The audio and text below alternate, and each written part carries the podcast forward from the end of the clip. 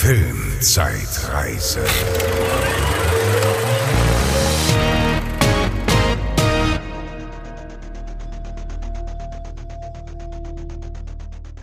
Hallo und herzlich willkommen zur Filmzeitreise. Ich bin der Franz Ich bin die Bezi. und auch diesen Monat sprechen wir wieder über die Kinostarts von vor 20 Jahren. In diesem Fall der Juli 2001. Mhm. Nachdem im Juni schon so die ersten Blockbuster mit Pearl Harbor und Lara Ach, Croft so losgingen, äh, nimmt der Sommer dann richtig Fahrt auf im Juli und August. Und äh, unter anderem in diesem Monat mit dem erfolgreichsten deutschen Film aller Zeiten. Ja, so viel schon mal äh, als Ja. kleiner Hinweis. Äh, auch bis zum heutigen Tag tatsächlich noch. Ähm, aber wir haben natürlich noch ein paar andere Filme mitgebracht. Und ähm, ich würde sagen, du fängst einfach mal an. Also, ich fange an. Ja gut, dann ähm, bespreche ich als erstes im Netz der Spinne. Und alle so, was ist das? Hat kein Mensch gesehen. Naja, also es war jetzt nicht so der, der Riesenblockbuster, aber Morgan Freeman ist dabei. Ist ja immer ein Garant für Immer Qualität. Ne? Ähm, Morgan Freeman ist ein, ähm, ein Profiler, also dieser, die- dieses im Netz der Spinne, dieser Film haut in diese Profiler-Schiene, was damals so ganz angesagt war, rein. Ähm, erstmal zu den Fakten. Die Regie ist, äh, der Regisseur ist Lee Tamahori, das ist ein Neuseeländer. Der hat zum Beispiel Die Another Day gemacht. Den James Bond. Ach du liebe Zeit. ist das ein schlechter? Ich kenne mich mit James Bond nicht aus. Das ist, ich würde sagen, der Tiefpunkt. Wirklich? Ja. Okay, das habe ich mir gedacht, weil das ist nämlich das Einzige, was man so wiedererkennt. Vielleicht noch The Devil's Double ähm, äh, aus der Biografie. Ansonsten war da jetzt nicht so nichts bemerkenswertes. Er hat viele, einige Filme gemacht, aber die sind alle so, scheinen mir alles irgendwie so ein bisschen B-Movies zu sein. Mhm. Wie der hier kratzt da auch so am Rande eines B-Movies. Also Morgan Freeman ist wirklich der einzige große Name, den wir da finden. Ähm, den kennt man natürlich aus Die Verurteilten und Sieben. Ganz großartiger Typ, der hat ganz viele tolle Sachen gespielt. Aber ihr wisst, wer Morgan Freeman ist. Morgan Freeman ist wirklich, also, den kennt man. Wie, Klar. also, da stellt man sich was vor, das ist Ja. wie Gott. Auch als Sprecher in Dokumentationen Ja, genommen. genau. Eine sehr markante Stimme. Ja. Und, äh, Ja, der ist großartig. Äh, dann haben wir noch Michael Wincott, den kennt man vielleicht, also du, den wird man, der kennt man wieder am Gesicht, der ist so ein ewiger Nebendarsteller, ist auch Mhm. immer der, irgendwie immer der Böse, unter anderem in The Crow, da war er der ganz, ganz Ja. fiese, böse, langhaarige, in Robin Hood und in Alien Resurrection, da gehört er zu den Guten, aber in ähm, Robin Hood, in welchem Robin Hood? in dem Kevin Costner, der halt the one and only, also entschuldigung mal, Jetzt überlege ich Auch wer, mit Morgan wer könnte Freeman. er denn da gewesen sein? ein Böser. Ein Böser. Auf jeden Fall ein langhaariger Böser. Die von Gisborne, glaube ich, war er da. Ja. Ich mag den Ja. übrigens auch sehr Ja, ja. Ist auch so. ähm, ja, und in Alien Resurrection ähm, ist er auch dabei. Also der ist jetzt kein, kein, Ah ja, dann kein genau, A-Lister so Gesicht. richtig. Ja, Ja, ne? Der hat so ein Mhm. bisschen so ein langes Gesicht. Ja. Ein, ein britischer Schauspieler ist das. ja. ja aber Der ist auch gut immer. Der ja, ist und gut. gute Fresse so für ja, der hat Sachen. ein super Charaktergesicht und so. Mhm. Und äh, der spielt auch super. Ich glaube, der kann lustig auch. Ähm, aber ich weiß nicht, der hat jetzt noch nicht so den Riesenerfolg äh, gehabt, sodass man den Namen jetzt wieder erkennt. Aber naja. Ähm, Monica Potter ist noch dabei, die weibliche Hauptdarstellerin, äh, bekannt aus Saw und Con Air. Mhm. Also die hatte, die finde ich ja sehr, sehr äh, nichtssagend und uninteressant in diesem, in diesem Film auch. Äh, und dann haben wir noch einen ganz jungen Anton Jelchin. Kennst du den Namen? Den kenne ich Der ja. hat der Chekhov ist- gespielt bei ja. Star Trek und in Terminator Salvation hat er einen jungen Kyle Reese gespielt. Der ist leider äh, verstorben, Ja. ganz, ganz jung. Tragische Art und Weise. Genau, mit 27 Mhm. schon. Also das ist da, hier und hier ist er ein kleiner Junge. Ähm, der ist tatsächlich auch, ähm, wie man am Namen hört, ähm, hat russische Vorfahren und er kann auch Russisch und er spricht hier auch ein bisschen Russisch, so als Mhm. kleiner Junge, der ist so der Computer-Nerd und so. Naja, also ähm, traurige Sache, aber hier ist er auf jeden Fall, deswegen wollte ich den Namen auch nochmal erwähnt haben, ne? damit, wir, ähm, damit wir wissen, von wem wir sprechen. So, Äh, warte, also der ist ja noch sehr jung dann da gewesen. Ein der, kleiner Junge, so zehn oder so. Okay, ja. Das Und er spielt den Computer-Nerd. Der spielt so einen kleinen Computer-Nerd, der, der, ähm, der spielt immer, also die, ähm, die Handlung äh, beginnt in einer Art Eliteschule, wo ganz viele, wo Politiker und äh, irgendwelche russischen ähm, Botschafter und was weiß ich ihre Kinder hinschicken, die also immer bewacht werden, die Mhm. aber super State-of-the-Art ähm, Unterricht kriegen mit Computern und so. Mhm. Und der macht dann immer so Chats und hat den Chat geknackt und dann schickt er im Prinzip wie so kleine, äh, wie so kleine Zettelchen haben wir damals verschickt und die schicken dann Chats auf ihren Computern und der ist dann halt so ein bisschen der, Okay. der Nerdige, ne, der sich Ja. auskennt. Ich frage deshalb nach, weil mir das bei einigen Filmen jetzt auch gerade von vor 20 Jahren aufgefallen ist, dass es immer so diesen Computer-Nerd irgendwie oder häufig gibt. In der so. Zeit, in der Zeit ist das so, weil da war ja das Internet tatsächlich Genau. auch oder der, der Hausgebrauch von Internet, dass man das zu Hause hatte oder dass man da dran kam in Internetcafés, Cybercafés. Ja, ja. Ähm, das war ja dann noch ziemlich neu, kann ich mich Genau. erinnern. Und das war ja, also das hat sich ja quasi täglich weiterentwickelt, so wie es jetzt auch noch Ja. ist. Deswegen, wenn man dann die Sachen sieht, wie das Internet da so dargestellt wird, sind die oftmals ganz, Ja, ja, das kannst du heute Äh, keinem ne? mehr verkaufen. So. Nee. Also es, es wird trotzdem noch manchmal merkwürdig gemacht, aber damals. Und es war auch häufig so das Klischee dann so, der Nerd, der irgendwie bei, bei Mama noch im Keller wohnt irgendwie, aber irgendwie jedes Netz äh, hacken kann und so. mhm. Das war schon irgendwie damals ganz krass. Da hat man ganz viele, weil man konnte halt auch alles behaupten, ne? Hat, Mhm. Weil keiner wusste richtig, wie das funktioniert. ja, ja. Das war halt damals auch noch was Außergewöhnliches, auch Cybercrime und so weiter. Das nimmt da eine große Rolle ein in einigen äh, Filmen aus der Zeit, auch in Kriminalfilmen. Da ist später hier in diesem Film auch nochmal so eine Szene. Ähm, und ja, das war halt damals ganz, ganz neu und ganz spannend und aber auch außergewöhnlich. Nichts Alltägliches. Und heute ist so, also jeder ist mit seinem Handy sowas Ja, von ja. vernetzt und kennt sich aus, wie das so alles läuft. Also im Prinzip ist ja jeder ein Hacker jetzt irgendwie, ne? Aber naja. Das ist so, So geil. ist da gibt es bei Mission Impossible beim ersten so eine, da ist, spielt auch das Internet eine Rolle und dann sucht äh, Ethan Hunt äh, den Waffenhändler Max im Internet und gibt einfach so den Namen ein und schreibt dann einfach so eine E-Mail an Max at sowieso. So einfach so, so. einfach mal so einen Schuss ins Dunkle. Was natürlich kompletter Quatsch ist. Aber ja, und damals hat, man konnte es einfach behaupten. Ja, ja. Und keiner konnte es nachvollziehen. Ja, das stimmt. So, also, jetzt sind wir ein bisschen abgeschwiffen. Jetzt kommen wir mal wieder zurück. Im Netz der Spinne heißt im Original Along Came a Spider. Ähm, zwei Stunden lang, glatt fast. 6,4 von 10 bei der IMDb. Das ist eine Romanverfilmung. Und zwar gehört das zu der gleichen Serie wie Denn zum Küssen sind sie da. Kiss the Girls heißt er auf, auf Englisch. Da hat ähm, Morgan Freeman auch mitgespielt. Das war, glaube ich, das Jahr davor. Ein oder zwei Jahre vorher. Der war ein Riesenerfolg. Das war auch so ein, so ein Profiler-Ding. Wir folgen Morgan Freeman, dem Profiler, und der klärt einen Mord auf und ist dann noch selber involviert in irgendeiner Form. Also wird damit reingezogen, ohne selber was dafür zu können. Ähm, der Roman zu, also die Romanvorlage zu diesem Film allerdings spielt theoretisch davor. Ne? Also es Okay. ist keine Mhm. Fortsetzung. Ich habe jetzt kein Vorwissen gebraucht. Äh, ja, es ist dann wirklich ein, ein wirklich by-the-book-Krimi, also wirklich sehr Standard. Das könnte äh, Tatortmäßig, wahrscheinlich noch nicht mal, weil Tatort ja jetzt auch voll auf den Putz haut. Aber ähm, ja, also da entspinnt sich ein Kriminalfall. Ähm, ein Kind wird gekidnappt aus eben dieser Schule, wovon ich gerade schon äh, gesprochen habe. Das ist eine Eliteschule. Ähm, da wird ein Kind gekidnappt. Die Schule ist auch immer überwacht von Agenten, ähm, Security Service, also vom Sicherheitsdienst. Da sind verschiedene Leute, die sind dafür da, um da aufzupassen. Funktioniert alles nicht. Monica Potter ist eine, ähm, also die, die Leading Lady sozusagen im Film ist eine von den Agentinnen, die aufpassen soll. Im Prinzip ist sie genau für dieses Kind zuständig, was da entführt wird. Ähm, was ich ganz interessant finde, was heißt interessant? Also es ist wirklich alles genau nach, nach, ähm, nach Maßstab im Prinzip hier in dem Film. Und wir wissen auch, ich glaube, da nehme ich nicht zu viel vorweg, dass diesem Kind nichts passieren kann.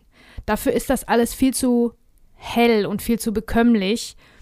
Ähm, also das ist, hat in keinster Weise auch nur ansatzweise so finstere, düstere äh, Abgründe wie jetzt sieben beispielsweise. Da weiß, kann ja einfach wirklich alles passieren, weil es alles, du guckst in die allertiefsten Abgründe wirklich ins Böse rein. Und hier ist das alles so ein bisschen, bisschen brav und unbedrohlich wirkt es Mhm. irgendwie. Ist auch alles hell, also immer egal, wenn wir auch jetzt auf der Seite des ähm, des äh, Kriminellen sind oder des Entführers oder irgendwie mal so irgendwelche Machenschaften gezeigt werden, ist alles grundsätzlich irgendwie hell und deutlich und klar zu sehen und sehr standardmäßig gedreht. Also das ist jetzt nichts, was einem irgendwie Angst macht. Ab zwölf wahrscheinlich auch, oder? Äh, Glaube ich ja, mhm, genau. Es ist wohl in dem, in dem Roman ist wohl sehr, sehr, ist wohl sehr viel Gewalt. Und das ist alles runtergedämpft worden, sozusagen. Ähm, ja, jetzt ist es so, eigentlich habe ich mich ein bisschen gelangweilt. Ach so, das ich wollte noch sagen. Am Anfang wird wirklich, ähm, auch wie man in irgendwelchen Drehbuchschreibervorlagen sieht, wird das Ganze, der, das Thema des Films ganz klar gemacht. Und zwar spricht die Klasse über äh, Charles Lindbergh. Da steht Charles Lindbergh, es hängen Fotos und so weiter. Also Charles Lindbergh war ein, ein ähm, Flugpionier, also ein Pilot im Prinzip. Der war ein Superstar in den 20er, 30er Jahren. Also den kannte man auf der ganzen Welt. Und ähm, ganz traurige, größere Berühmtheit hat er dadurch erlangt, dass sein Baby entführt worden ist. Das Lindbergh-Baby. Das ist auch so, ein, so eine Phrase, die so in, in der Popkultur oder in solchen Filmen öfter mal gesagt wird. Das Lindbergh-Baby steht dafür ähm, für einen ganz tragischen Fall. Äh, also sein Baby ist entführt worden. Zwei, zwei Jahre, fast zwei Jahre altes äh, kleines, ähm, kleiner Junge. Es ist 1932 entführt worden und dann wurde Lösegeld gefordert, 50.000 Dollar. Ähm, der hat das bezahlt, der hat alle mit ins Boot geholt. Das FBI, das war einer der ersten großen Fälle vom FBI, wo die wirklich auch Forensik betrieben haben und da irgendwie Spuren gesammelt und so weiter. Alle haben sich eingemischt, die Presse war dabei. Ähm, äh, Lösegeld wurde bezahlt, mehrmals. Hellseher wurden mit dazugeholt, das ging über Wochen. Und irgendwann hat man das Baby gefunden und tatsächlich ist es an dem Tag, als es erführt worden ist, also so setzt man sich das heute zusammen, ist es umgekommen. Als mhm. der Entführer versucht hat, irgendeine, irgendeine Leiter hoch oder runter zu steigen. Also direkt am mhm. ersten Tag. So, und das ist halt ganz tragisch. Und dann denkt man schon, ach du je, ja, genau. Also es wird eins von den Kindern erfüllt gleich, ist klar. Ne? Also das ist schon am Anfang mhm. wird das schon deutlich gemacht. Nur dieser ganz, ganz, ganz schlimme, traurige Twist, ähm, da kann ich euch beruhigen. Zum Glück gibt es den nicht. Da bin ich ja auch nicht für zu haben. Ne? für sowas fürchterliches. Also, wir wissen, diesem, Morgan Freeman ist ein Held, der ist Alex Cross, der Profiler, der wird damit reingezogen in die Geschichte, der ist ein Held und der wird den Tag retten, nur wie, wissen wir noch nicht. Tatsächlich ist es so, dass äh, Morgan Freeman zwar alles kann, aber hier ist er als Alex Cross auch so ein bisschen verloren in der Geschichte. Der dümpelt so ein bisschen in der Geschichte rum, der hängt da irgendwie so drin. Ist zwar der Einzige mit Plan, wie das dann immer ist in solchen, in solchen Erzählungen, trägt auch maßgeblich zur Auflösung bei, aber äh, spannend ist es, äh, spannend ist es jetzt nicht so richtig und der ist auch nicht so, der hat nicht so richtig viel Tiefe. Immer muss ich das sagen, aber ist so, der hat nicht so richtig viel Substanz irgendwie bekommen, hat man ihm nicht zugeschrieben. Äh, ja, und ganz ganz egal ist im Prinzip die Leading Lady. Also die, denke ich mir, wofür, also die braucht es überhaupt gar nicht einfach, ne?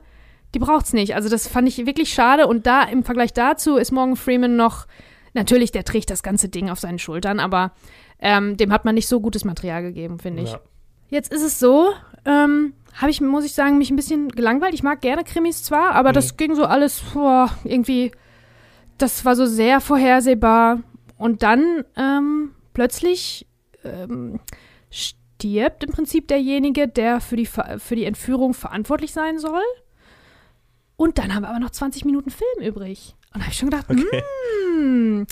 Ja, also es gibt äh, einen Plot-Twist und der ist gar nicht schlecht. Wirklich auch, habe ich nicht mit gerechnet, fand ich gut, aber das natürlich, vorher hast du trotzdem schon eine Stunde 40 geguckt. Die hätte man vielleicht ein bisschen, äh, bisschen knackiger schon machen können. Ne? Also. Mhm ja, das ist so das, was ich dazu zu sagen habe. Wenn ich, wenn ich das jetzt mal kurz fasse, also es lohnt sich, ne, ist ein ganz ähm, solider Krimi, aber solide ist jetzt, jetzt nicht groß überraschend oder spektakulär oder so, ist einfach solide. Und äh, ja, haltet durch dann, weil bei an Stunde 30, Stunde 40 so um den Dreh verändert sich nochmal alles. Dann kommen wir zu meinem ersten Film und das ist Shrek. Mm. Shrek, der tollkühne Held. Hatte ich schon ganz vergessen. Ja, warst du da drin damals? Ich glaube, ich war da im Kino drin, ja, ja. Ich weiß es gar nicht mehr genau. Ich habe den aber auch ziemlich früh gesehen. Ich weiß nicht, ob es im Kino war, aber kann gut sein. Naja, jedenfalls ein Animationsfilm. Ähm, und im weitesten Sinne eine Literaturverfilmung, wenn, also es basiert auf einem Kinderbuch, das auch Shrek heißt, ist aber mehr so nur die Vorlage. Ne? Also das, die Story ist jetzt nicht eins zu eins aus diesem Buch. Ähm, der Film ist von Andrew Adamson und Vicky Jensen. Ähm, musste ich auch erstmal nachschauen. Andrew Adamson hat auch noch Shrek 2 gemacht und die Chroniken von Narnia 1 und uh. 2 tatsächlich. Und Vicky Jensen hat danach nicht mehr so viel gemacht, eine Regisseurin, die hat danach noch große Haie, kleine Fische gemacht, auch so ein Animationsfilm. Ja, ja. Ähm, in den Sprechrollen haben wir Mike Myers, bekannt als Austin Powers oder aus Wayne's World, äh, Cameron Diaz, mhm. Eddie Murphy und John Lithgow. Ja, alles A-Lister, würde ich sagen. Ne? A-Lister, genau. Also Cameron Diaz war damals. A-Lister, also Top-Schauspieler, würde ich damit sagen. Ne? genau. Cameron Diaz war da auf jeden Fall der heiße Scheiß damals. Ne? Hat gerade drei Emmy für Charlie gemacht. Und äh, dann halt äh, in Shrek die Sprechrolle. Und ich habe dann mal geguckt, was macht die eigentlich? Der letzte Filmcredit ist von 2014. Echt? Vielleicht hat sie Kinder gekriegt? Ich habe keine Ahnung. Also Annie war das, der Film. Habe ich auch noch nicht gesehen, aber. Letzte Credit ist von 2014. Ja, hatte ich auch nicht so auf dem Schirm, aber irgendwie ist die so ein bisschen raus. Ach so. Ja, aber die kann bestimmt, also die kann bestimmt jederzeit Oder hat die eine Serie gemacht, die ich nicht mitbekommen habe? Nee, nee, nicht, dass ich wüsste. Nee, nee. Aber die kann bestimmt jederzeit, äh, jederzeit wieder anklopfen und sagen: Hallo, ich bin dann wieder. Ich da arbeite ich dann wieder. jetzt mal wieder ja. und dann kriegt die bestimmt auch coole Rollen. Glaube ich auch, ja. Ähm, ja, Eddie Murphy, ganz klar, äh, muss man nicht viel drüber sagen. Und äh, der jetzt gerade ja so ein bisschen so ein. Äh, Prinz aus Samunda. Genau, Prinz von Samunda 2 jetzt auch gemacht hat, der glaube ich nicht so gut war, ich habe noch nicht gesehen. Und ähm, Dolomite is my name. War auch ein Film, ich glaube Netflix-Film. Mhm, den habe ich auch nicht Oder gesehen. war das ein Kinofilm? Weiß ich gar nicht. Aber der hatte sehr gute Kritiken, war glaube ich auch. Ne? Also der ist gerade wieder so ein bisschen im Aufwind. Ja. Ähm, und John Lithgow ist ein ähm, amerikanischer Schauspieler, der allerdings in äh, London die Schauspielkunst erlernt hat. Okay. Und ähm, bekannt zum Beispiel aus Hintermond gleich links. Das Ja. ist eine Comedy-Serie. und äh, ich habe ihn tatsächlich mal live gesehen. Und Wirklich? zwar ähm, ist er 2007 äh, aufgetreten im äh, Royal Shakespeare Theatre in Stratford upon Avon, Da warst du? wo ich oh, meine äh, cool. Abi-Abschlussfahrt hingemacht habe. Äh, wir waren auch in England, aber wir waren in London. Wir waren in Oxford und sind dann aber auch einmal natürlich, also mit dem Englisch-LK, und sind Ja. dann einmal äh, nach Stratford gefahren Cool. und haben dann da ein Stück gesehen. Ich weiß nicht, Mega welches Stück geil. das war, aber wir waren in diesem, in diesem, äh, in diesem Royal Shakespearean Ja. Theater. Ja, lustig. Wir waren mit der Abi-Abschlussfahrt dann im, in dem äh, Globe Theater, was früher das Globe Theater war, auch wo Ja. unter freiem Himmel, Himmel dann die Shakespeare-Stücke äh, aufgeführt werden und so. Genau. Und es war wohl tatsächlich sein erster Auftritt in diesem, äh, in diesem Ensemble, in dieser äh, Royal Shakespearean Community oder so wie das heißt. Und äh, ja, da habe ich ihn gesehen, live. Geil. Ich habe nichts verstanden, weil die natürlich alle den krassesten Slang und auch noch Shakespeare und so reden, Mhm. ähm, trotz Englisch-LK. Ja, und auch bei Abschlussfahrten weiß man das ja immer alles auch nicht so richtig zu schätzen, was man da an Genau, Kultur vor die Füße so und geworfen kriegt. Also so- das kann ich mir bei mir erinnern. Also äh, wir waren an ganz vielen, an ganz äh, tollen Orten und das hat mich alles gar nicht gejuckt. Ich wollte immer nur saufen gehen abends, ne? Ja, den, also so wirklich. war's. Und dann verkatert den ganzen Tag. Total bescheuert. Wenn ich jetzt da wäre, ich würde mir das alles reinziehen und alle Infotafeln lesen und wie spannend die Museumsbesuche sind. Aber wenn man die vor die Füße geworfen kriegt, dann weiß man es nicht zu schätzen, Nee, ne? überhaupt nicht. 0,0. naja, aber so reicht es zumindest für diese kleine Anekdote. Wer Ja. hätte gedacht, dass ich das nochmal irgendwann gebrauchen Den kann? finde ich ja toll, John Lithgow, ne? Den finde ich Ja. super. Der kann ja ernst und, äh, also super ernst und super fies. Ich meine, der war sogar auch in äh, Dexter zu sehen. Mm, Ja, habe ich auch Und, gelesen, ähm, nur nicht Kann gesehen. aber auch super lustig, ne? Ja, den, den sieht man immer mal wieder irgendwo. Also auch bis heute irgendwie auch so ein markantes Gesicht. Irgendwie sehr groß ist der ja, glaube ich auch. Und äh, ja, ist immer mal wieder irgendwo. Ich glaube, der aktuellste Mhm. Film, den ich mit ihm gesehen habe, war Pitch Perfect 3. auch. Ähm, ja, also einfach ein cooler Typ. Ja, das Ganze ist halt ein Animationsfilm von DreamWorks Animation. DreamWorks, wie man weiß, ist unter anderem eine Firma, die von ähm, Steven Spielberg mitgegründet wurde Mhm. mit zwei anderen äh, Kollegen. Einer von denen war früher bei Disney, ich habe leider den Namen jetzt gerade nicht äh, auf Lager. Und der ist so ein bisschen im Streit von Disney gegangen. Und wenn man jetzt Shrek sieht, dann ist Shrek auch so ein bisschen so ein ja, netter Seitenhieb Richtung Disney-Animationsfilme. Mhm. Also ähm, DreamWorks Animation hat davor gemacht auch Zeichentrickfilme, Der Prinz von Ägypten und äh, Der Weg nach El Dorado waren auch so, haben so ein bisschen versucht, in diese Disney-Kerbe zu schlagen und haben dann mit Ants ihren ersten Ja. Animationsfilm gemacht, der das perfekte Timing hatte, dass er genau mit Pixars das große Krabbeln rauskam Mhm. und dagegen leider komplett abgestunken ist. Und dann kam halt äh, Shrek 2001. Ähm, und das Ganze ist so eine Art, ja, schon Persiflage auf diese ganzen Disney-Musicals und auf all, generell diese ganze Märchenwelt irgendwie. Mhm. Es geht um den äh, namensgebenden Shrek, das ist ein Oger, der wohnt in äh, einem verwunschenen Märchenwald in seinem Sumpf und möchte eigentlich nur seine Ruhe haben. Eines Tages stehen aber ganz viele Fabelwesen aus allen Märchen, also wirklich die drei Schweinchen und Pinocchio und also im Hintergrund noch ganz viele zu erkennen, Ja. stehen alle in seinem Sumpf, denn sie wurden äh, verbannt aus dem äh, Königreich des äh, Lord Farquaad. Also ne, so ein bisschen ein Wortspiel dabei, der von John Lithgow gesprochen wird. Und ähm, ja, suchen Zuflucht im Sumpf, Sumpf des Ogers. Der macht sich daraufhin auf, äh, um mit Lord Farquaad einen Deal zu schließen, dass er für ihn eine Prinzessin aus einem Turm rettet, die äh, der Lord dann heiraten kann, um König zu werden. Und im Gegenzug bekommt Shrek sein, seine Privatsphäre in seinem Sumpf wieder. Ähm, Shrek, äh, gesprochen von Mike Myers, hat dann noch seinen Sidekick, den Esel, dabei, gesprochen von Eddie Murphy. Und äh, machen sich dann auf diese sehr generische Quest, äh, die, die äh, Prinzessin, gesprochen von Cameron Diaz, aus den Fängen eines Drachen zu befreien. Also die Story ist, ja, relativ banal irgendwie, ne? nimmt natürlich das Ganze noch ein bisschen auf die Schippe und ist dann halt gespickt mit Anspielungen auf diese ganzen Disney-Klassiker und auf die Märchen. Und das Ganze ist so ein bisschen, würde ich sagen, schon mit etwas derberem Humor teilweise. Mhm. Also, ne, es ist nicht so, also Disney- und Pixar-Filme haben ja auch immer so ein, eine gute Prise Humor dabei. Ja. Irgendwie. Und das ist ja häufig so, dass die zwar für Kinder sind, aber Erwachsene auch da so ihre Themen drin finden und auch Ja, drin ja. lachen können. Bei Shrek würde ich jetzt sagen, der ist schon so ein bisschen so für 12 plus. So. Ja, ja, genau, ne? so ein ja. Bisschen, so ein bisschen erwachsener, ne? Finde ich auch, ja, ja, Ja, ich auch. das ist generell bei den DreamWorks-Filmen so. Also, die haben danach noch Madagaskar gemacht und Kung Fu Panda. Das sind jetzt alles nicht so die mega äh, Gassenhauer irgendwie, also die die fetten Zuschauerzahlen ähm, ja, generieren. Aber äh, ich mag die eigentlich alle ganz gerne und die haben alle immer so einen ganz feinen Humor. Also immer so ein bisschen macht man sich auch lustig über so die Genre-Konventionen und äh, finde ich eigentlich ganz nett. Und das ist auch hier bei Shrek so. Ähm, Shrek hat übrigens äh, 2002 dann bei der Oscarverleihung den allerersten Oscar für einen Animationsfilm bekommen. Ach, der wurde da echt? zum ersten Mal verliehen. ja, Genau. Wahnsinn. und ist angetreten gegen, ich habe es mir aufgeschrieben, Jimmy Neutron und die Monster AG, also auch gegen einen Pixar-Film Okay. und hat damals gewonnen. Ähm, ja, ist mittlerweile 20 Mal verliehen worden. Ich glaube, ich habe es mir aufgeschrieben, 14 Mal hat Pixar oder Disney gewonnen. Also die Okay. sind schon ganz klar so die Platzhirsche, aber DreamWorks Ja. haben da so ihre Nische gefunden, so indem sie das so, den Ton, so, Tonfall so ein bisschen geändert haben. Ja. Dann gibt es noch äh, für Universal, die haben diese äh, die verkackten Minions dann noch gemacht, die irgendwie super erfolgreich sind. Ja. Ähm, also, ja, aber DreamWorks haben so ihre Nische gefunden, sind jetzt nicht immer super erfolgreich, aber ganz nett. Und bei Shrek finde ich das auch. Also, ich finde, diese ganzen Anspielungen sind sehr gut gelungen. So, man hat immer was zu entdecken, so im Hintergrund irgendwie. Der Humor ist halt so ein bisschen, der funktioniert dann auch heute noch, auch Ja. als Erwachsener irgendwie. Ich fand, ähm, also es kam ja ein ganzes Franchise dann da raus. Ne? Es gab, glaube ich, noch drei weitere Teile, Kurzfilme, Weihnachtsspecial, Schieß mich tot. Mhm. Ich fand den zweiten tatsächlich noch ein Stück besser, wenn wir vielleicht irgendwann mal drüber sprechen. Ja. Der erste funktioniert aber tatsächlich auch noch ganz gut. Ähm, man hat ab und zu habe ich noch mal herzlich gelacht und äh, ja, so viel kann man sagen. Also ich finde den Soundtrack auch noch sehr gut, kann man auch noch Ja, sagen. stimmt, das habe ich auch sofort im, im, im Hinterkopf. so. Hat genau. ja ist halt so ein sehr, Believer am Schluss zum Beispiel Genau. von den Monkeys da nochmal ganz neu viel, da aufgelegt, ist ne? All-Star von Smash Mouth, da ist, äh, ich glaube, Ah, ja. Halleluja ist dabei.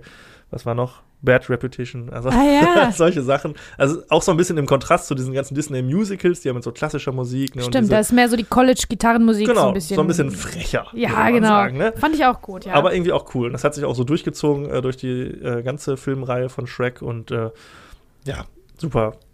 Also toller Film. Guckt ihn euch an, äh, wenn ihr ihn noch nicht kennt. Und guckt euch dann auch noch den zweiten unbedingt an. Danach könnt ihr dann aufhören. ja, ich fand den auch damals wirklich toll und ich bin, wie ihr wahrscheinlich schon wisst, äh, eigentlich nicht zu haben für Disney oder Animation oder so. Das ist ist bei mir immer, das ähm, funktioniert bei mir nicht so gut. Also das fruchtet bei mir nicht irgendwie, habe ich da keinen keinen Draht zu. Aber Shrek tatsächlich kann ich mich erinnern, dass ich den immer schon ganz cool fand. Wirklich. Also der, ähm, der äh, resoniert auch bei 12 plus Leuten, wie du schon gesagt hast. Ne? Also es ist ein bisschen mehr für, für Erwachsene gemacht. Das ist also wirklich cool. Ich freue mich sehr, als nächstes über einen Film zu sprechen, der mir ähm, Anlass gibt, offiziell auch über Akte X zu sprechen. Nämlich. Überraschung. Ja. ich mache es einfach trotzdem, wisst ihr ja. Aber diesmal habe ich auch einen Grund. So, ähm, Evolution ist der Yes. Film. Das ist äh, ein Film von Ivan Reitman, der auch Ghostbusters gemacht hat und Up in the Air, Six äh, Days, Seven Nights, Kindergartenkorb, Twins. Ja, Junior. Six Days, Seven Nights Also auch geil übrigens. ganz, Klar. er hat eine ganz, ganz äh, wilde Filmografie. Also Ghostbusters ist natürlich Ja. das A und O. Ja, und, Evolution, jetzt wo du es sagst, ne, es atmet schon sehr viel, so Voll. Ghostbusters. Ja, ne? ja, also es ist, ähm, da kann ich gleich nochmal äh, Mhm. ins Detail gehen. Tatsächlich ist es so, dass, es, dass er im Prinzip nur witzige Filme gemacht hat. Also da findet man jetzt nicht irgendwie was tiefgründ, äh, was abgründiges, was finsteres, was düsteres, gar nicht. Also da, das ist ein, ein witziger Typ, der macht Comedies und fertig ab und äh, schämt sich nicht dafür, so ungefähr. So, also, äh, dieser Film ist 1 Stunde 41 lang. Finde ich eine super Zeit. 6 von 1, äh, 6,1 von 10 nur. Ähm, und David Duchovny ist dabei. Was soll ich sagen? Agent Ja. Mulder. Ne? Ja. Oder auch, wie ihr ihn vielleicht kennt, auch als Hank Moody aus Californication. Ne? Äh, eine, ein ganz großer Typ. So, dann ist da noch Orlando Jones dabei. Den kennt man unter anderem aus Mad TV. Und Also das Gesicht kannst du. The Ja? Replacements hatten wir letzten Monat. Ach ja, spielt er da auch mit? Ja, siehst du. Also wenn, wenn man das Gesicht sieht und früher mal zwischendurch nachts Mad TV geguckt hat, dann erkennt man das sofort. Dann haben wir wieder Julianne Moore, unsere äh, Clarice Starling aus Hannibal. Sean William Scott Ja, von Ey Mann, wo ist mein Auto? Ja, Äh, oder? Ist ja so, ne? genau. Und American Pie 1 bis Genau. Schieß mich tot. Und in kleineren Rollen noch Ted Levine, der war der, ähm, der war der Mörder in Das Schweigen der Lämmer. Unvergessen. Ty Burrell, der ist Phil Dunphy in Modern Family. Und Dan Aykroyd, wer kennt ihn nicht? Und dann haben wir noch äh, Ethan Suplee. Der spielt auch später nochmal in meinem Hauptfilm eine größere Rolle. Dann können wir da nochmal äh, ausführlich drüber reden. Also. Also, David Duchovny hat übrigens eine Rolle in Star Wars 2 ausgeschlagen, um in diesem Film dabei zu sein. Da kann man ja jetzt mal drüber spekulieren, welche das wohl gewesen sein mag. Ja, man kann auch drüber spekulieren, ob das eine gute oder schlechte Entscheidung war, vor allen Dingen. Ja. Bis, bis 2015 hätte ich gedacht, gute Entscheidung. Ja. War 2015? Ich glaube schon. Ja, ja, 2015. also, ähm, hier ist das so: Das ist eine Komödie. Äh, ein Meteorit äh, fällt auf die Erde und äh, irgendwas Komisches klebt da dran äh, Schleim oder so. Und über die nächsten Tage ähm, entwickelt sich dieser Schleim, so wie die Menschen sich im Prinzip entwickelt haben, ähm, über ähm, einen einzelligen Organismus und über einen Mehrzeller und dann äh, kommen die quasi aus dem, also die bauen in ihrer Höhle, wo sie, wo sie der Meteor hingefallen ist, ähm, bauen die ihre eigene, ihre eigene Atmosphäre und entwickeln sich aber rasant schnell. Die ganze Evolution machen die durch. Ähm, nur in einer Woche, so ungefähr, was für uns Millionen von Jahren gedauert hat. Deswegen ähm, verändern sich die, die, die Creatures sozusagen, also diese Alien, die, die außerirdische Bedrohung, die verändert sich halt die ganze Zeit, weil die sich so schnell entwickelt. Und zwischendurch sind es dann auch so ähm, Dinosaurierartige Wesen oder also ist ganz eigenartig, äh, was man da glauben soll, was jetzt die, die außerirdischen Wesen sind, weil die sind in jeder Szene, wenn die wieder auftauchen, sind die auf einmal anders. Aber ja. das ist ja auch der Punkt, ne? Das, das heißt Evolution. So Morlocks, glaube ich auch. Ne? Genau, dann ja. sind die immer so Morlocks. Ganz Schluss, ja. Ich muss jetzt sagen, ich habe den nicht mehr jetzt nicht nochmal geguckt, aber ich habe den damals im Kino gesehen. Und ich, ich erinnere mich auch, dass das Monster-Design echt immer cool war. Also diese ganzen verschiedenen Stages, die, die Ach hatten. ja? Ja, ja glaub, weil das cool. ist schlecht gealtert, kann ich dir nur sagen. Ich meine, ich habe mich auch erinnert, ich habe den auch damals im Kino gesehen und zwar in England, lustigerweise, wo wir mhm. schon bei England-Geschichten sind. Ähm, ich fand das auch, also mich hat das jetzt auch nicht gestört. Ich hätte auch nicht gesagt, die Effekte sind schlecht. Ich fand die eher ganz gut. Aber weil die halt digital sind, die meisten, sind die nicht so gut gealtert. Mm, ja, und es gleich auch halt, noch bei meinem nächsten Film zu. Ja, ja, also ähm, das wär, ist mir damals, damals war das wirklich State of the Art, aber jetzt ist das so ein bisschen, also du siehst schon, du siehst das schon, das ist nicht so, nicht so, nicht so richtig gut. Ähm, ja, also das spielt natürlich mit diversen Alien-Invasionstropen und auch Arktix-artigen Verschwörungstheorien.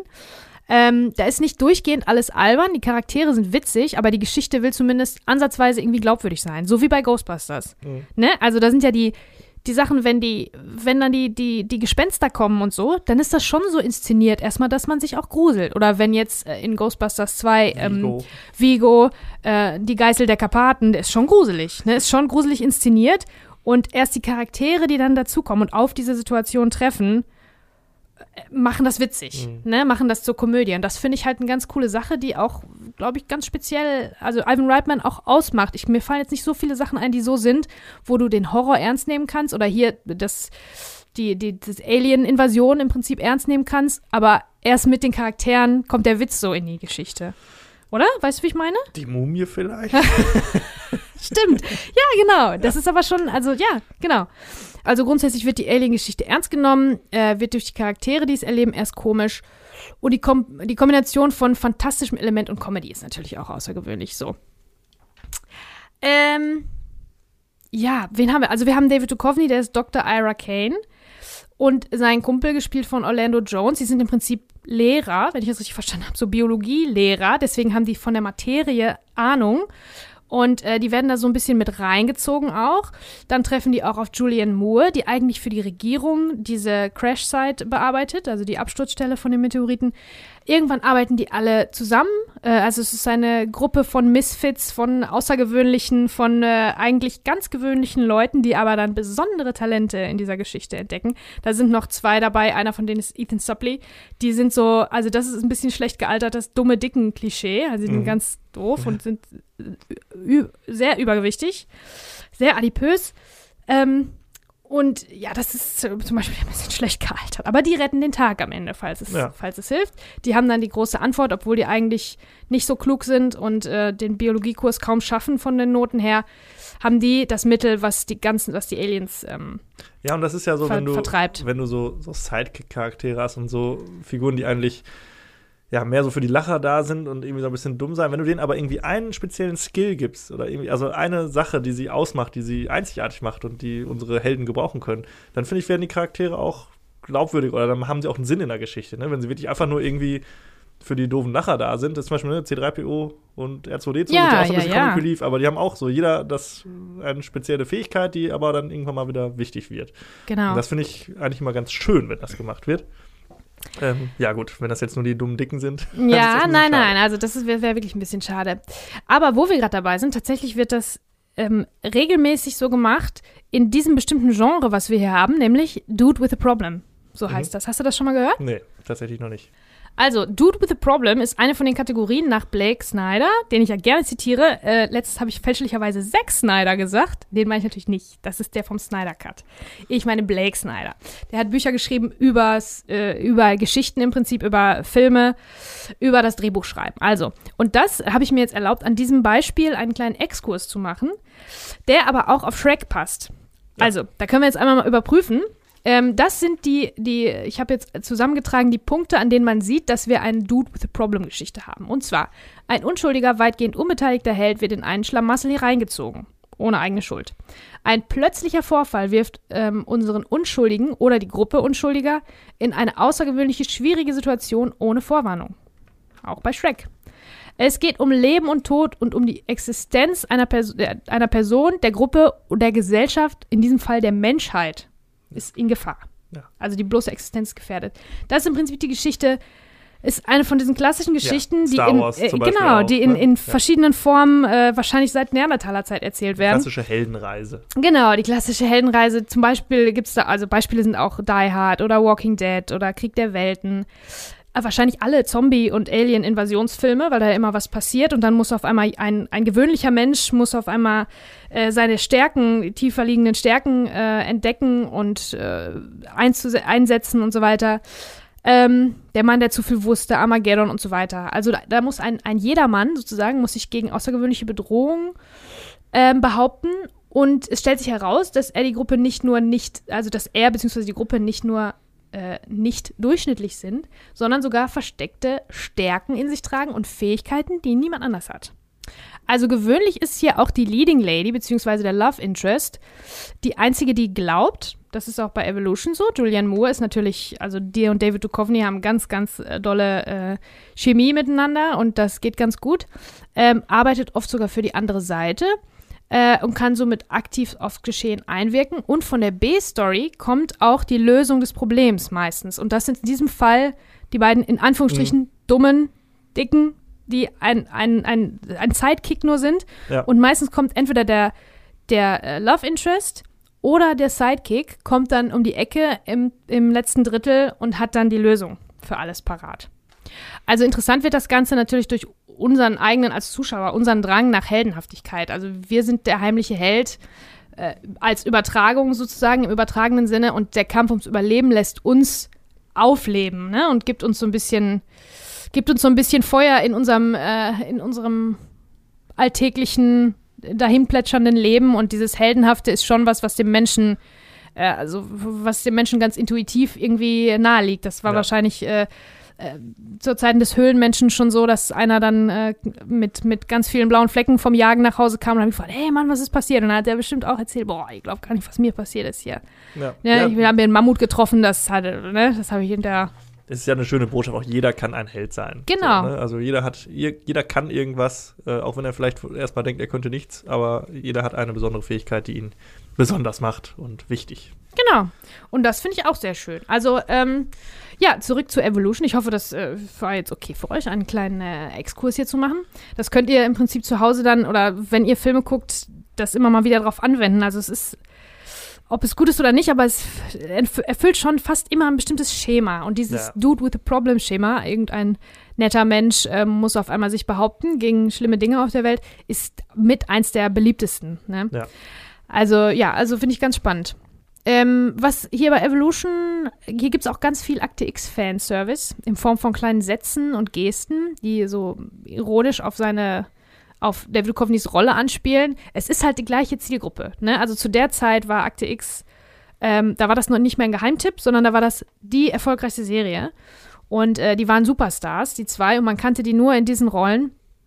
Und äh, deswegen ist das so ein bisschen äh, Fanservice. Leider ist es so, die Rolle, die er hier hat, David Duchovny, ist so ähnlich. Also es ist im Prinzip Mulder, wenn er nicht beim FBI angefangen hätte und wenn ihm nicht so viel Schlimmes im Leben passiert wäre. Wenn seine Schwester nicht von Aliens erführt worden wäre. Weil das halt ist ja ganzes, hat er sein ganzes Trauma irgendwie ähm, platziert. Egal, da will ich nicht zu sehr gehen. Aber es ist immer der gleiche, ist so ein bisschen der gleiche Charakter, der gleiche Humor, der gleiche moralische Kompass irgendwie. Also, also ich würde jetzt nicht sagen, dass der so überragend toll spielt. Er spielt das, was er immer gespielt hat. Und die einzige Substanz dieses Charakters kommt tatsächlich auch aus dem, was wir als Zuschauer ihm unterstellen, die wir ihn als Mulder kennen. Ne? Weil das ist im Prinzip seine Backstory, äh, machen wir dann automatisch die, die Mulder-Geschichte draus. Ähm, also ich glaube, der hatte nicht, das, das, der Charakter ist nicht besonders gut geschrieben, muss ich sagen. Ne? Also ich weiß nicht, ob das vielleicht, ob das besser gewesen wäre, wenn jemand, der nicht so berühmt für eine andere Rolle zu dem Zeitpunkt gewesen wäre, die gespielt hätte. Keine Ahnung, ob Mhm. das nicht vielleicht sogar besser gewesen wäre. Ne? Naja, ähm, äh, es wird sogar gesungen an einem Punkt. Da kann ich mich gar Da nicht mehr fragt ihr euch jetzt, da muss der Plot ja auch erstmal hinkommen. Ja. Ja, doch, da ist so ein ähm, Dinosaurierartiges äh, Alienviech Ach, im, dann, im, im, im, um im ich, Einkaufszentrum. oder? und Sean William Scott, heißt er so? Sean William Scott? Ja. Ja. Ähm, singt dann am Mikrofon You Are So Beautiful und versucht ihn anzulocken. Ja, Ja.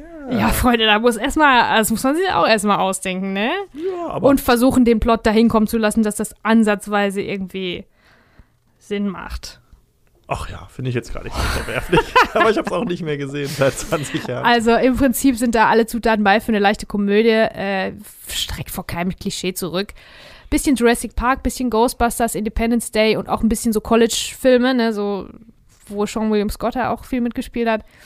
Ähm, ja, Wurde da nicht sogar auch noch ein, äh, ein Sequel so angeteased am Ende? Ich war mir nicht mehr sicher, aber ist nicht am Ende, dass irgendwas überlebt hat noch von diesem Organismus oder so? Oder äh, verwechsel ich das gerade mit Jurassic Park oder Jurassic World?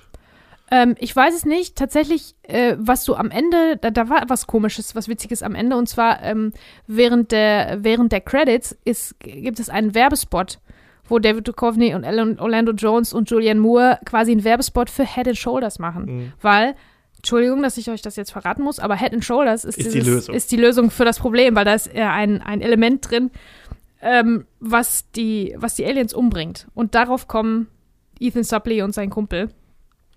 Äh, ja. Und die machen dann zum Schluss noch eine Werbung für Head and Shoulders. Und lustigerweise ist das so, dieses, äh, dieses Element heißt Selenium. Ähm, und vor dem Film war das in Head and Shoulders nicht enthalten. Und die haben dann aber mit dem Film quasi ein, eine Spe Spezialedition bei dem Intensivpflege, was weiß ich, Head and Shoulders Schuppenshampoo, wo das drin war, hergestellt und tatsächlich mit dem Film auch geworben. Ja. Also schlauer kannst du nicht machen, ne? Perfekt. Also da denke ich auch, da wird ein Produzent äh, da irgendwie rumgefragt haben und dann wird der sich richtig schön die Hände gerieben haben, dass Head and Shoulders da mitgemacht hat. Das wird auch prominent die ganze Zeit gefeatured. Das hätte auch irgendein anderes Anti-Schuppen-Shampoo sein Ja, können. Der Höchstbietende wahrscheinlich. Ja, und dann haben da, also da haben, glaube ich, beide Seiten einiges von gehabt. Win-win, würde ich sagen. Ja, also, äh, ist auf jeden Fall sehenswert. Ich sag mal, es ist sehenswert, ist jetzt nicht äh, so, wenn ihr den verpasst habt, dann ist euch was ganz Schlimmes entgangen, aber wenn ihr mal äh, äh, nichts zu tun habt, nicht wisst, was ihr gucken sollt, Evolution ist schon eine coole Sache. Der ist halt, der ist auch ein bisschen ein Kind seiner Zeit. Ähm, aber der ist schon äh, sehenswert. Also unterhaltsam, warum nicht? Ja, ich habe den auch gut in Erinnerung. Also vielleicht gucke ich ihn auch noch mal. Jetzt äh, hatte sich dann für mich ein Problem ergeben. Ich wollte eigentlich einen anderen Film gucken und besprechen. Ich wollte gerne Just Visiting besprechen. Das ist ähm, ein amerikanisches Remake eines französischen Films mit Jean Reno, der sowohl im Original als auch im äh, Remake mitspielt. Ein Zeitreisefilm. Oh. Ja, gab's Wir nirgendwo zu streamen. Zeitreise. Oh. Und da habe ich geguckt, was kann man denn sonst gucken? Und ich habe mich entschieden für Cats and Dogs. Auf Deutsch Cats and Dogs wie Hund und Katz. Ach. Und ich muss sagen, das ist bis jetzt der beschissenste Film, den ich dieses Jahr gesehen habe. Ah, ey, hör mal, aber ich muss freue mich ein bisschen, dass du auch jetzt mal so richtigen Scheiß. Ne, ich habe auch schon Dungeons and Dragons geguckt, Das muss man stimmt. sagen. Aber Dungeons and Dragons ist ein Meisterwerk gegen Cats and Dogs. Oh, wirklich? Boah, also Cats and Dogs ist von Lawrence Guterman. Ähm, Cats and Dogs hat eine Wertung von 5,1 Der ist aber kein bei guter Mann, IMDb. offensichtlich. Weiß nicht, so viel hat er nicht mehr gemacht. Also eine 5,1 bei der IMDb. Lawrence Gutermann hat danach noch die Maske 2 gemacht und hat es geschafft, sich noch zu unterbieten mit einer 2,2 bei IMDb. Was Oh, sowas also Niedriges habe ich ja. Also, seltenst gesehen. ich glaube, ich habe noch nie einen Film gesehen, der Also so eine schlechte Bewertung hat. Ja, das ist auf jeden Fall, also, ja. Gut, ganz kurz zu den Leuten, die mitmachen. Das ist nämlich schon allein faszinierend. Also, Jeff Goldblum macht mit. Soweit so Meistens witzig. gut. Soweit so gut. Elizabeth Perkins, Ja. ja, kannte ich jetzt als die Mutter von Matilda in äh, Ja, Das ja. Wunder von Manhattan. Mhm. Und dann, ähm, ich muss dazu sagen, es ist ein Film mit sprechenden Tieren. So. Und das, also Oi. Jeff Goldblum und Elizabeth Perkins sind äh, in echt da. Und dann äh, haben wir als Sprechrollen, als Hunde und Katzen, Tobey Maguire, Alec Baldwin, Sean Hayes, Susan Sarandon, Joe Pantoliano, Michael Clark Duncan, John Lovitz und Charlton fucking Heston. Was? Ja. Die haben alle, ähm, Tobey Maguire spricht Lou, ein, ich kenne mich mit Hunden leider überhaupt nicht aus, ich weiß nicht, was das für eine Rasse ist, auf jeden Fall unser Haupthund. Äh, Alec Baldwin spricht Butch, auch ein Hund, und Sean Hayes spricht Mr. Tinkles, die böse Katze. Guter Name. So, also Ja. jetzt fangen wir, also Moment, erstmal muss ich jetzt mal verstehen. Warum, äh, warum sprechen die? Was ist denn, was ist Also- denn da los in dem Film? Genau, das wird gar nicht, glaube ich, richtig erklärt. Auf jeden Fall geht es darum, die Katzen wollen die Weltherrschaft an sich reißen. Sie wollen dazu ein Mittel, das eigentlich entwickelt wird, um Hundeallergie zu heilen, quasi reverse engineeren, um äh, es so zu machen, dass alle Menschen gegen Hunde allergisch sind.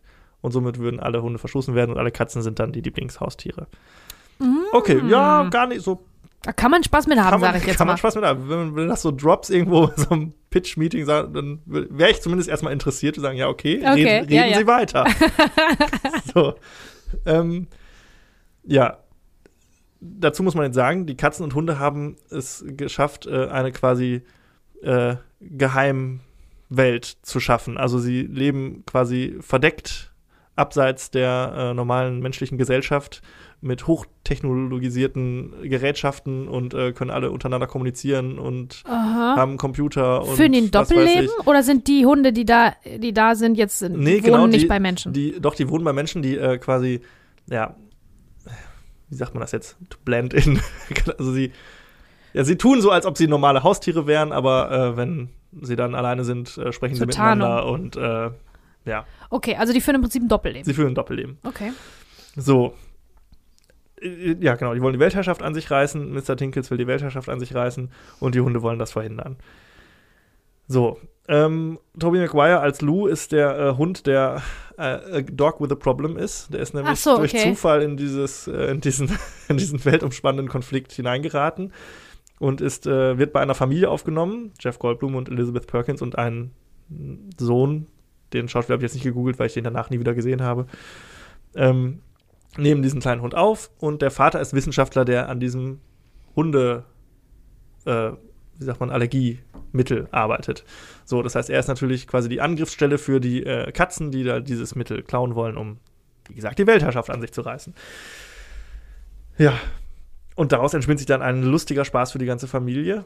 Mhm. Oder auch nicht. Also ich fand den richtig scheiße. Okay. Ähm, der Film fängt schon an. Also es, das, das erste Bild ist so das klassische ähm, Vorstadt äh, Amerika irgendwie eine Straße, ein Zeitungsbote fährt da entlang äh, mit seinem Fahrrad, eine Kranfahrt, die Kamera kommt von oben runter, endet knapp über der Grasnahme und der Junge wirft eine Zeitung dahin. Und diese Zeitung ist animiert.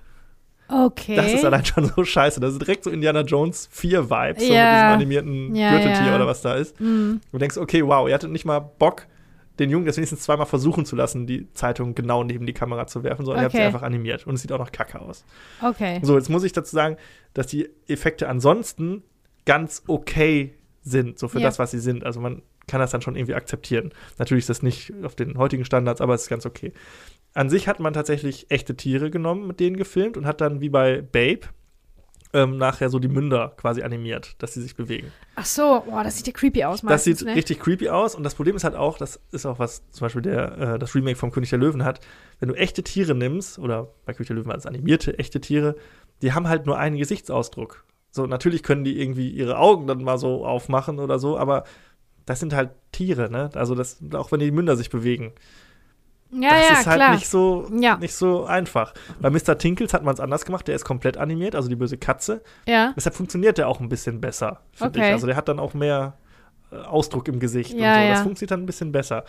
Ansonsten sind es halt äh, echte Hunde. Und, du, und das Problem ist halt mit echten Tieren, die machen halt nicht immer genau das, was du willst. Nee, ne? nee, die, klar. die, die, die drehen sich mal komisch um und äh, machen komische Bewegungen und dann legt man dann nachträglich irgendwie einen bewegten Mund drüber. Ja. Das passt halt, funktioniert überhaupt nicht für mich. Also Okay. ich fand Babes natürlich auch irgendwie so, ja, so ein Klassiker irgendwie, aber so richtig geil ist das natürlich auch nicht. Ja. Und da funktioniert es auch nicht. Der Regisseur wollte den Film ursprünglich komplett CGI machen. Okay. Das hätte 25.000 Dollar mehr gekostet. Hätte ihm jemand diese 25.000 Dollar gegeben, es wäre mit Sicherheit ein etwas erträglicherer Film also geworden. auf, in diesen äh, Größenordnungen, in denen wir da unterwegs Ja, sind, bei also- amerikanischen Filmen sind 25.000 nicht viel. Ähm, ja, ich. Das ist auch so ganz, da wird ganz viel so abgespeedet, so, weil die Hunde bewegen sich ja nicht immer so mega so, lang, ja, ja, ja. so wie man es möchte, dann ist dann so viel so, so die Geschwindigkeit erhöht des Films halt quasi. Das Ja. ist aus, als ob die schnell laufen würden. Aha. Und dann sind da immer so Comic-Soundeffekte drüber, so boing und hier und also wenn die sich irgendwie kloppen und so. Also es ist so super anstrengend zu gucken. Ich habe den ausgemacht nach einer halben Stunde und habe gesagt, ich, ich hab, okay, wie mache ich das jetzt? Soll ich jetzt einfach sagen, ich habe den geguckt und äh, red einfach so drüber? Ey, ohne Witz, ich, ich hätte ne? das so gemacht, Franz, ne? Weil gesagt, manche okay. Sachen, obwohl ich habe auch Pearl Harbor äh, durchgehalten, von daher. Und dann habe ich gesagt, nein, ich habe 3,99 Euro bezahlt, um Oh. den bei Amazon auszuleihen. Und habe den am nächsten Tag, dann kurz bevor er verfallen ist, habe ich dann ihn doch noch zu Ende geguckt. Ja. Auch nicht mit hundertprozentiger Aufmerksamkeit. Ich habe dann immer zwischendurch auf mein Handy geguckt und irgendwas anderes gemacht. Ja. Oder aus dem Fenster geguckt oder an die Decke, Ja. weil das spannender war. Also wirklich so eine Scheiße. Und auch, also eigentlich ist das ja eine Prämisse, wo du Spaß mit haben kannst. Und da sind natürlich auch so ein paar Ansätze dabei, wo du denkst, ja, das könnte, hätte lustig sein können, aber ist überhaupt nicht lustig. Und das ist auch alles komplett übertrieben. Die haben dann im Erdkern, haben die Hunde dann irgendwie ihre, äh, was weiß ich, ihr Parlament mit Hunden aus aller Welt und so. Tendenziell so, wenn man das so liest und sich das, kann das lustig sein, aber wenn man es dann sieht, ist es so, nee, das Ja. ist einfach alles 0,0 witzig. Ähm, ich weiß nicht, was die ganzen Schauspieler geritten hat, da mitzumachen Ja. irgendwie, keine Ahnung, vielleicht dachten sie, das wird jetzt irgendwie der neue Babe-Film. Ich habe dann mal ähm, so ein bisschen, ich dachte, ich muss ja irgendwas erzählen zu diesem Film und habe äh, mal so ein paar Trivia-Facts ge, ge, Mhm. gegoogelt. Da war zum Beispiel das mit diesem CGI ne, dabei, dass der nur 25.000 Euro gebraucht hätte oder Dollar. Und mein Lieblings-Trivia-Fact war, ähm, damit die Hunde äh, auf, an der entsprechenden Stelle an ihren Genitalien lecken können, hat man die mit Erdnussbutter eingecremt. Das war mein Oh, Lieblings-Trivia-Fact, den ich gefunden habe. Ah. Ja, Ja, drehen mit Hunden. Ja, was Ja. willst du machen, ne? ja, Also- das ist irgendwie, keine Ahnung. Also die Hunde sind auch alle, die Hundefiguren sind alle absolut langweilig und kacke. Die Katzen sind noch ganz lustig, weil die so komplett überzeichnet sind. So, die sind auch die Bösen. Auch wenn irgendwie beim Marketing vom Film war immer so, welche Seite wirst du wählen, Hunde oder Katzen? Dabei ist es ganz klar, dass die Hunde hier die Guten sind und die Katzen die Bösen. Also, Okay. ne, so richtig entscheiden soll man Ja, sich da Katzen nicht. sind halt grundsätzlich auch ein bisschen mysteriöser, ne? Die machen so ein bisschen ihr eigenes Ding mehr. Ja. Deswegen kann man den, traut man denen alles zu, ne? ja, und die sind dann auch tatsächlich ein bisschen witziger, weil Mr. Tinkles ist so ein bisschen so ein James Bond-Bösewicht irgendwie. Wer, von wem wird der gesprochen, Mr. du? Tinkles von Sean Hayes. Ah ja, okay. Mhm. Ähm, ja, ey. Auf gar keinen Fall gucken. Niemals vergraben irgendwo im Giftschrank. Die deutsche Film- und Medienbewertung hat dem Film das Prädikat wertvoll gegeben. Was? Jetzt muss man dazu sagen, die deutsche Filmbewertungsstelle, das ist eine Behörde. Man be- muss sich dafür bewerben und dafür bezahlen und dann kriegt man, den reicht, Stempel, ich Genau, man weiß. reicht einen Film Mhm. da ein und bezahlt dafür Geld. Dann kriegt man entweder den Stempel wertvoll oder besonders wertvoll oder wahrscheinlich auch manchmal gar nichts. Ja. So, und das ist für viele auch so eine Art Marketinginstrument, wenn du sagen Mhm. kannst, mein Film hat hier das Prädikat wertvoll, ähm, was natürlich so ein bisschen so die Teilnehmerurkunde ist eher. Ähm, Ja, ja. Es muss eigentlich schon besonders wertvoll sein. Ja. Dann äh, ist das auf jeden Fall gut für dein Marketing und dann kamen halt auch, kommen halt auch viele ausländische Filme und äh, geben da ein bisschen Geld ab und holen sich dann da ihr Prädikat ab. Und wenn sie das nicht kriegen, dann gehen sie irgendwie davor vor Gericht, was weiß ich, oder Aha. erklagen sich das oder ja, widersprechen da irgendwie, bis sie das dann kriegen. Okay. Also diese Filmbewertungsstelle ist, steht sehr in der Kritik. Ich Mhm. möchte jetzt natürlich niemandem zu nahe treten, der da arbeitet vielleicht. Aber es ist natürlich, äh, ja, sehr mysteriös, wie solche Filme dann äh, ein Prädikat bekommen können. Also wird es sicherlich Gründe für geben. Vielleicht ist das irgendwie äh, pädagogisch wertvoll. Weiß ich nicht. Also wenn, das kann man seinen Kindern nicht zeigen. Also wenn ihr wollt, dass eure Kinder verbürdete Trottel werden, dann zeigt den Cats and Dogs, aber auf gar keinen Fall sonst. Also das ist, ja. Ich kann da nur Schlechtes drüber sagen und damit ende ich auch. Oder hast du noch eine Frage? Auf gar keinen Fall und ich kann das gut verstehen und ähm, ich glaube, da, hast du wahrscheinlich noch äh, die netteren Sachen gefunden, die man sagen kann, weil wenn ich den gesehen hätte, ja, also ich kann mir gut vorstellen, dass er ganz, ganz, ganz schlecht ist. So, jetzt kommen wir zu unseren Hauptfilmen und der erste Hauptfilm ist Blow. Ähm, ja, ein Ted Demi-Film.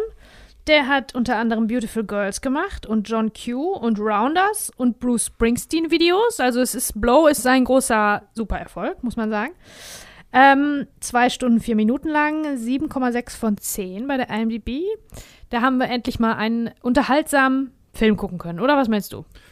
Ja, doch. Also ich habe den damals nicht im Kino gesehen, ich habe den irgendwann mal auf DVD geschaut. Äh, das war irgendwie so ein Film damals, so ein bisschen wie Scarface und Goodfellas und so. Es war so für junge Heranwachsende, war das irgendwie so, ja, cool. Und Drogenhandel und Gangster-Dingensbummens. Aber er besteht für mich auch den Test der Zeit. So viel kann ich jetzt schon mal vorwegnehmen.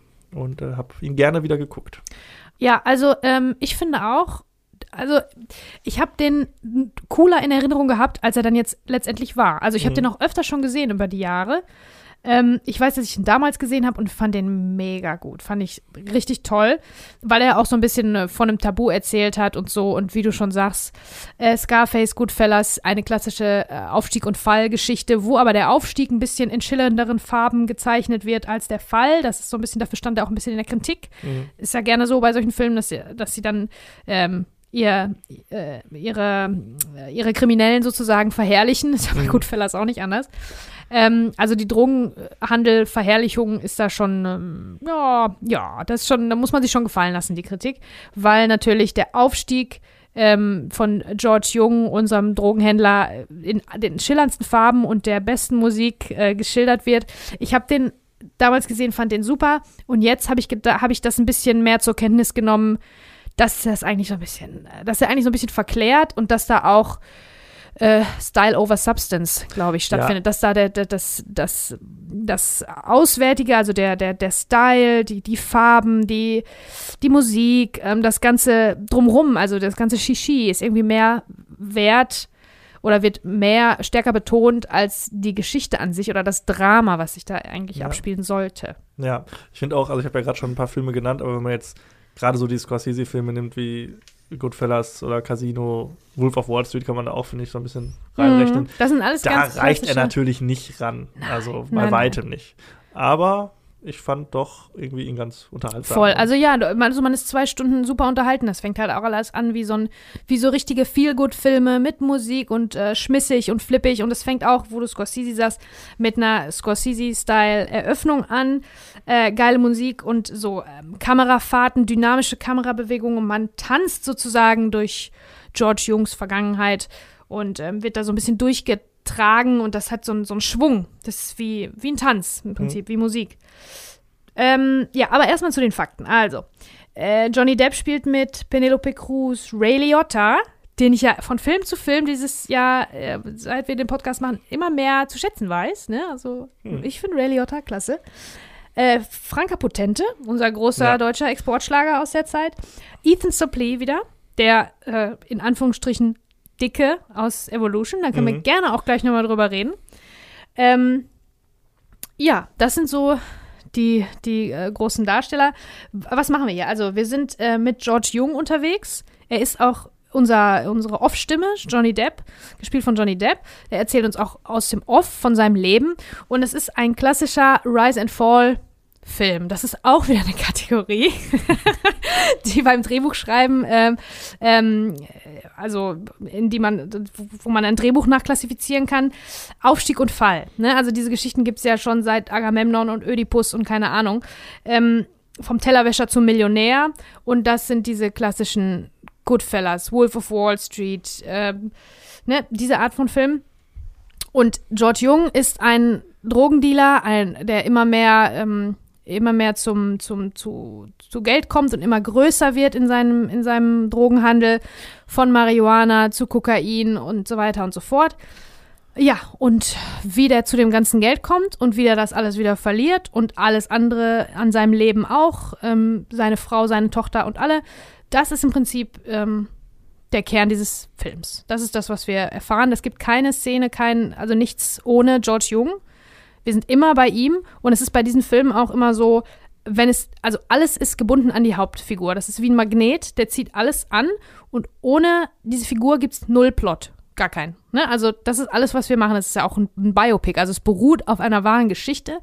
Der echte George Jung hatte ein, ein Buch geschrieben und äh, hat auch maßgeblich zu diesem Film beigetragen. Johnny Depp hat sich mit dem getroffen und hat den interviewt und er hat auch wohl, also der Regisseur hat wohl sich auch einiges absegnen lassen.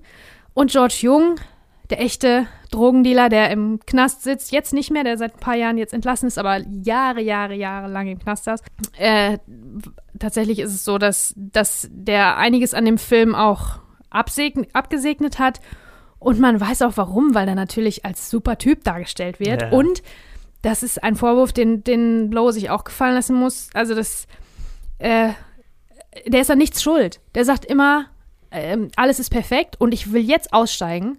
Und dann hintergeht ihn jemand. Also überhaupt kommt er nur in den Knast, der kommt mehrmals ins Gefängnis. Natürlich wird, wird verhaftet. Ähm, immer nur, wenn jemand ihn hintergeht. Ja. Niemals hat er selber was falsch gemacht. Es sind immer andere, die ihn betrügen ähm, und ihn verpfeifen oder irgendwas. Und er wollte ja gerade aussteigen. Das hm. war ja sein letzter ja. Deal. Sein letzter das großer Coup. Ding. Das letzte Ding wollte er drehen.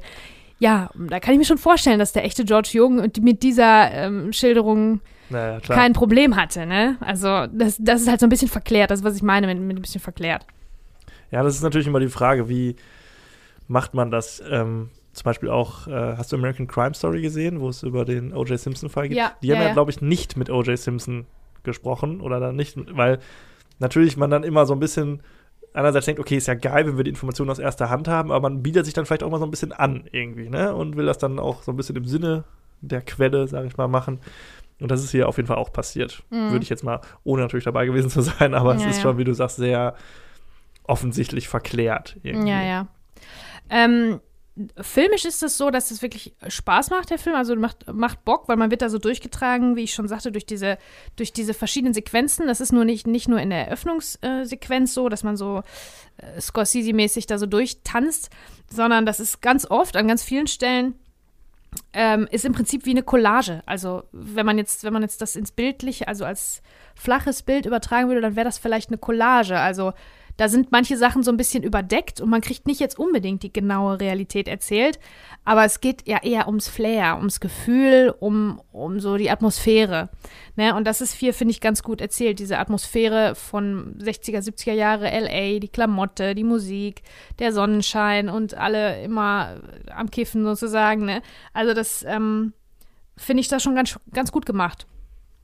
Was ich mich frage, äh, ist, also ich habe mir aufgeschrieben hier Faszination Franka Potente, Fragezeichen. Ja, das, äh, gut, dass du es sagst. Ich habe noch in Erinnerung, dass der Film, wenn er immer im Fernsehen lief oder so, oder immer so groß mit Franka Potente beworben wurde. Unsere deutsche Schauspielerin irgendwie. Und dabei hat die ja, weiß nicht, fünf Minuten Screentime addiert Wenig. vielleicht. Also ich glaube, also, so in der, in der, ersten halben Stunde spielt die eine große Rolle auch, ist ähm, die Freundin oder sogar Ehefrau von äh, Johnny Depp. Ähm, ich fand die aber immer schon irgendwie ein bisschen fehlbesetzt. Ich weiß nicht, ich finde die toll. Ich finde die ganz, ganz toll. Es ist natürlich alles ihrem, ihrem Erfolg von Lola Rent zu, äh, zu, zu verschulden. Äh, der ist, Lola Rent kam 98 raus. Das ist 2001, also, ne? Wann kam Born Identity raus? Das war auch so irgendwo in dem. 2004 vielleicht, danach, glaube ich. Ja. War auf jeden Fall ein aufsteigender Stern. Voll. Also ich finde die auch toll. Die ist eine super, super Schauspielerin, aber ich finde die in dieser Rolle, also da habe ich mich ganz früher auch schon, als der Film rauskam, schon gefragt, warum musste denn jetzt die in dieser Rolle sein? Weil die sticht so ein bisschen raus. Sie hat einen ganz, ganz, ganz, ganz leichten Dialekt auch, der aber nie erklärt wird. Hm. Ne? Oft ist das ja dann so, also bei Born zum Beispiel macht das Sinn, weil ja. die ist eine Deutsche, ne? Ähm, also ist da, glaube ich, als Berlinerin, oder? Es spielt in Berlin sein, ja. und sie ist von da, also das macht schon Sinn, da irgendwie auch eine deutsche Schauspielerin zu casten. Da habe ich, also bei Blow habe ich gedacht, Mensch, ja, weiß ich jetzt nicht, ob das nicht jemand anders genauso gut oder besser vielleicht gemacht hätte. Aber ich meine, ich freue mich, freue mich natürlich, ne, dass da eine, so eine tolle Klar. deutsche Schauspielerin wie Franka Potente, die auch wirklich überragend war in Lola Rent, ähm, dass sie da äh, so zum Exportschlager geworden ist und an Johnny Depps Seite spielen durfte und so weiter, ist natürlich super. Ja. Natürlich super. Die hat jetzt vor kurzem, obwohl es könnte auch schon ein, zwei Jahre her sein, mit Tom Hardy zusammen in Tabu gespielt. Das war so eine Mhm. Prime-Serie, die auch so einen ganz interessanten Look hatte. Da hat auch Franka Potente tatsächlich mitgespielt. Ich glaube, die macht nicht mehr so viel. Und sie hat zur damaligen Zeit auch wohl in L.A. gewohnt. Also nach ihrem großen Ah, ja. Erfolg ist sie auch nach L.A. gegangen. Also ähm, hat da, glaube ich, auch versucht, Fuß zu fassen und es ist ihr ja auch gelungen dann Ja, anscheinend. sehr gut. Was, was halten wir von Johnny Depp in diesem Film? Also ich muss sagen, so ein bisschen, das ist jetzt vielleicht blöd, aber mich hat die ganze Zeit seine Frisur so ein bisschen abgelenkt. Dann habe ich aber gesehen, dass George Young echt auch äh, so eine Matte immer getragen hat. Und irgendwie war das immer so ein bisschen, weiß nicht, sah ein bisschen verkleidet aus, weil die anderen waren nie so ganz krass gestylt irgendwie wie er. Also ich finde, bei ihm hat mich das immer Findest so ein bisschen du? abgelenkt. Und ich habe halt immer, aber das ist bei Stars dieses Kalibers auch immer schwer, man sieht halt immer Johnny Depp so irgendwie. Hm. Ich fand das ganz schwierig so. Ähm, In dem Film ist es tatsächlich auch so. Also ich muss sagen, ich fand die Haare wunderschön. Ja, Also die ich schön sind, ist außer toll Frage. aus und die, mit seinen blonden Strähnchen und so. Also ich finde, der hat, fand die Haare klasse.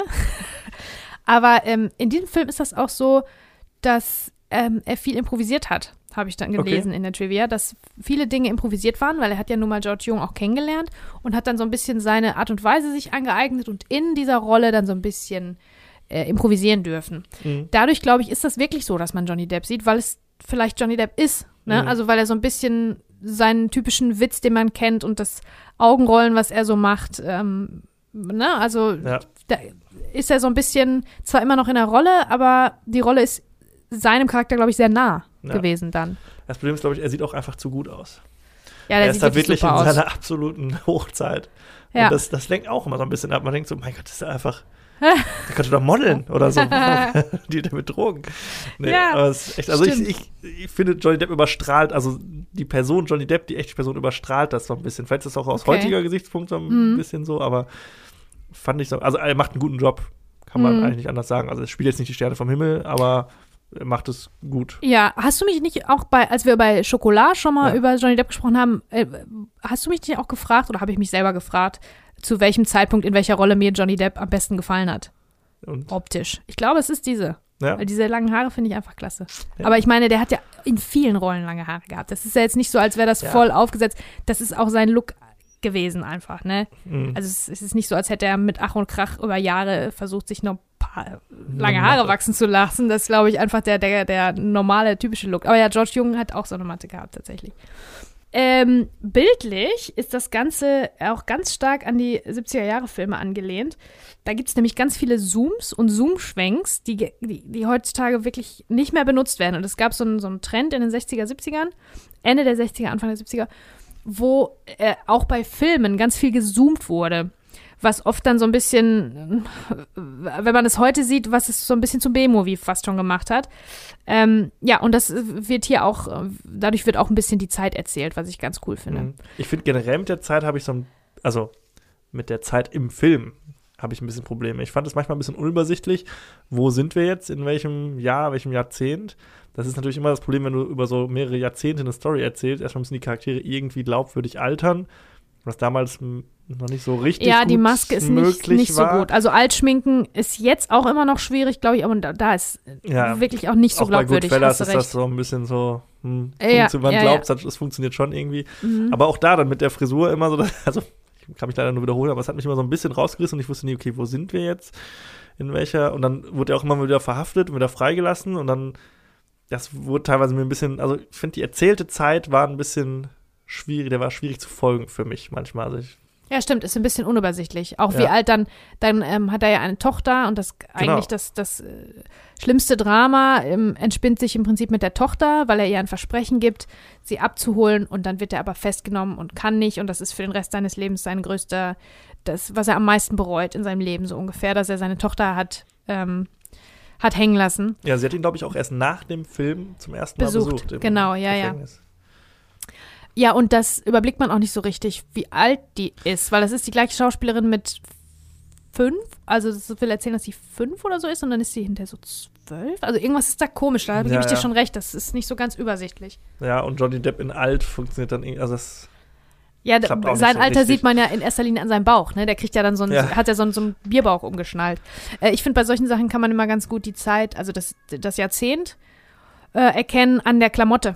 Ja. Also die Ausstattung ähm, gibt sich da größte Mühe, dass die Klamotte dementsprechend ist, dass du so typisch 80er Jahre und typisch äh, 70er Jahre Klamotten hast. Aber ähm, das ist ja jetzt nichts, wo man bewusst drüber nachdenkt, sondern das ist ja auch nur so ein Gefühl, was da vermittelt wird. Das ist ja auch gar nicht, ich glaube, es geht hier auch gar nicht so sehr um Fakten, wann genau ist was passiert. Das ist auch, Mhm. dafür ist das alles äh, auch viel zu sehr aus der Erinnerung von einem alten Mann irgendwie geschildert, der natürlich nicht der große böse Drogendealer sein will, weil das ist natürlich, das ist problematisch, das ist in dem Film sehr problematisch. das ja. ist problematisch auch bei, bei solchen Sachen wie äh, aktuell How to Sell Drugs Online Fast oder Breaking Bad. Da hast du aber eine viel längere Zeit, das sind ja Serien, da hast du eine viel längere Zeit, die Motivation des Charakters zu erklären und deutlich zu machen und so. Aber im Grunde in diesen zwei Stunden, die wir hier haben, äh, ist, also der ist ein fun-loving Drogendealer. Der Naja. ist ein Drogendealer, ne? Und das ist schon dann problematisch, das so ein zu sehr zu feiern, ne? das ist generell an solchen Drogenfilmen, sage ich mal, ne? Weil wir sehen immer nur die eine Seite kennen, aber was die Drogen ja auch anrichten, das wird da auch relativ wenig beleuchtet. Ne? Null, da, das wenn man jetzt zum Beispiel nochmal auf Traffic zurückgeht, den wir vor ein paar Monaten angeguckt haben, Oh ja. wo das mhm. ja viel besser gezeigt wird und auch das Problem der Drogen an sich gezeigt wird. Und jemand, der kiloweise Kokain in Land schmuggelt, kann jetzt per se erstmal nicht der nette Nachbar von nebenan sein, also das unser Sympathieträger. Genau. Das ist natürlich sehr schwierig.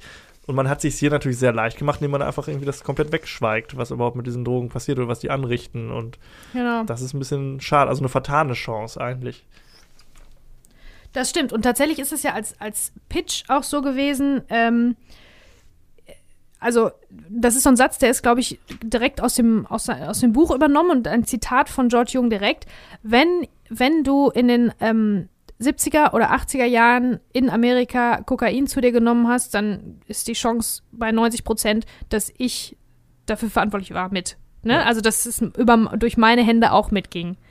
Ja, ist ein bisschen äh, zweifelhaft, ne? Ja, also, ist jetzt nichts, womit man angeben kann. Weiß ich auch nicht. Ja, ja, genau. Und das ist halt, hier ist das so ein bisschen, sind die so ein bisschen angeberisch drauf.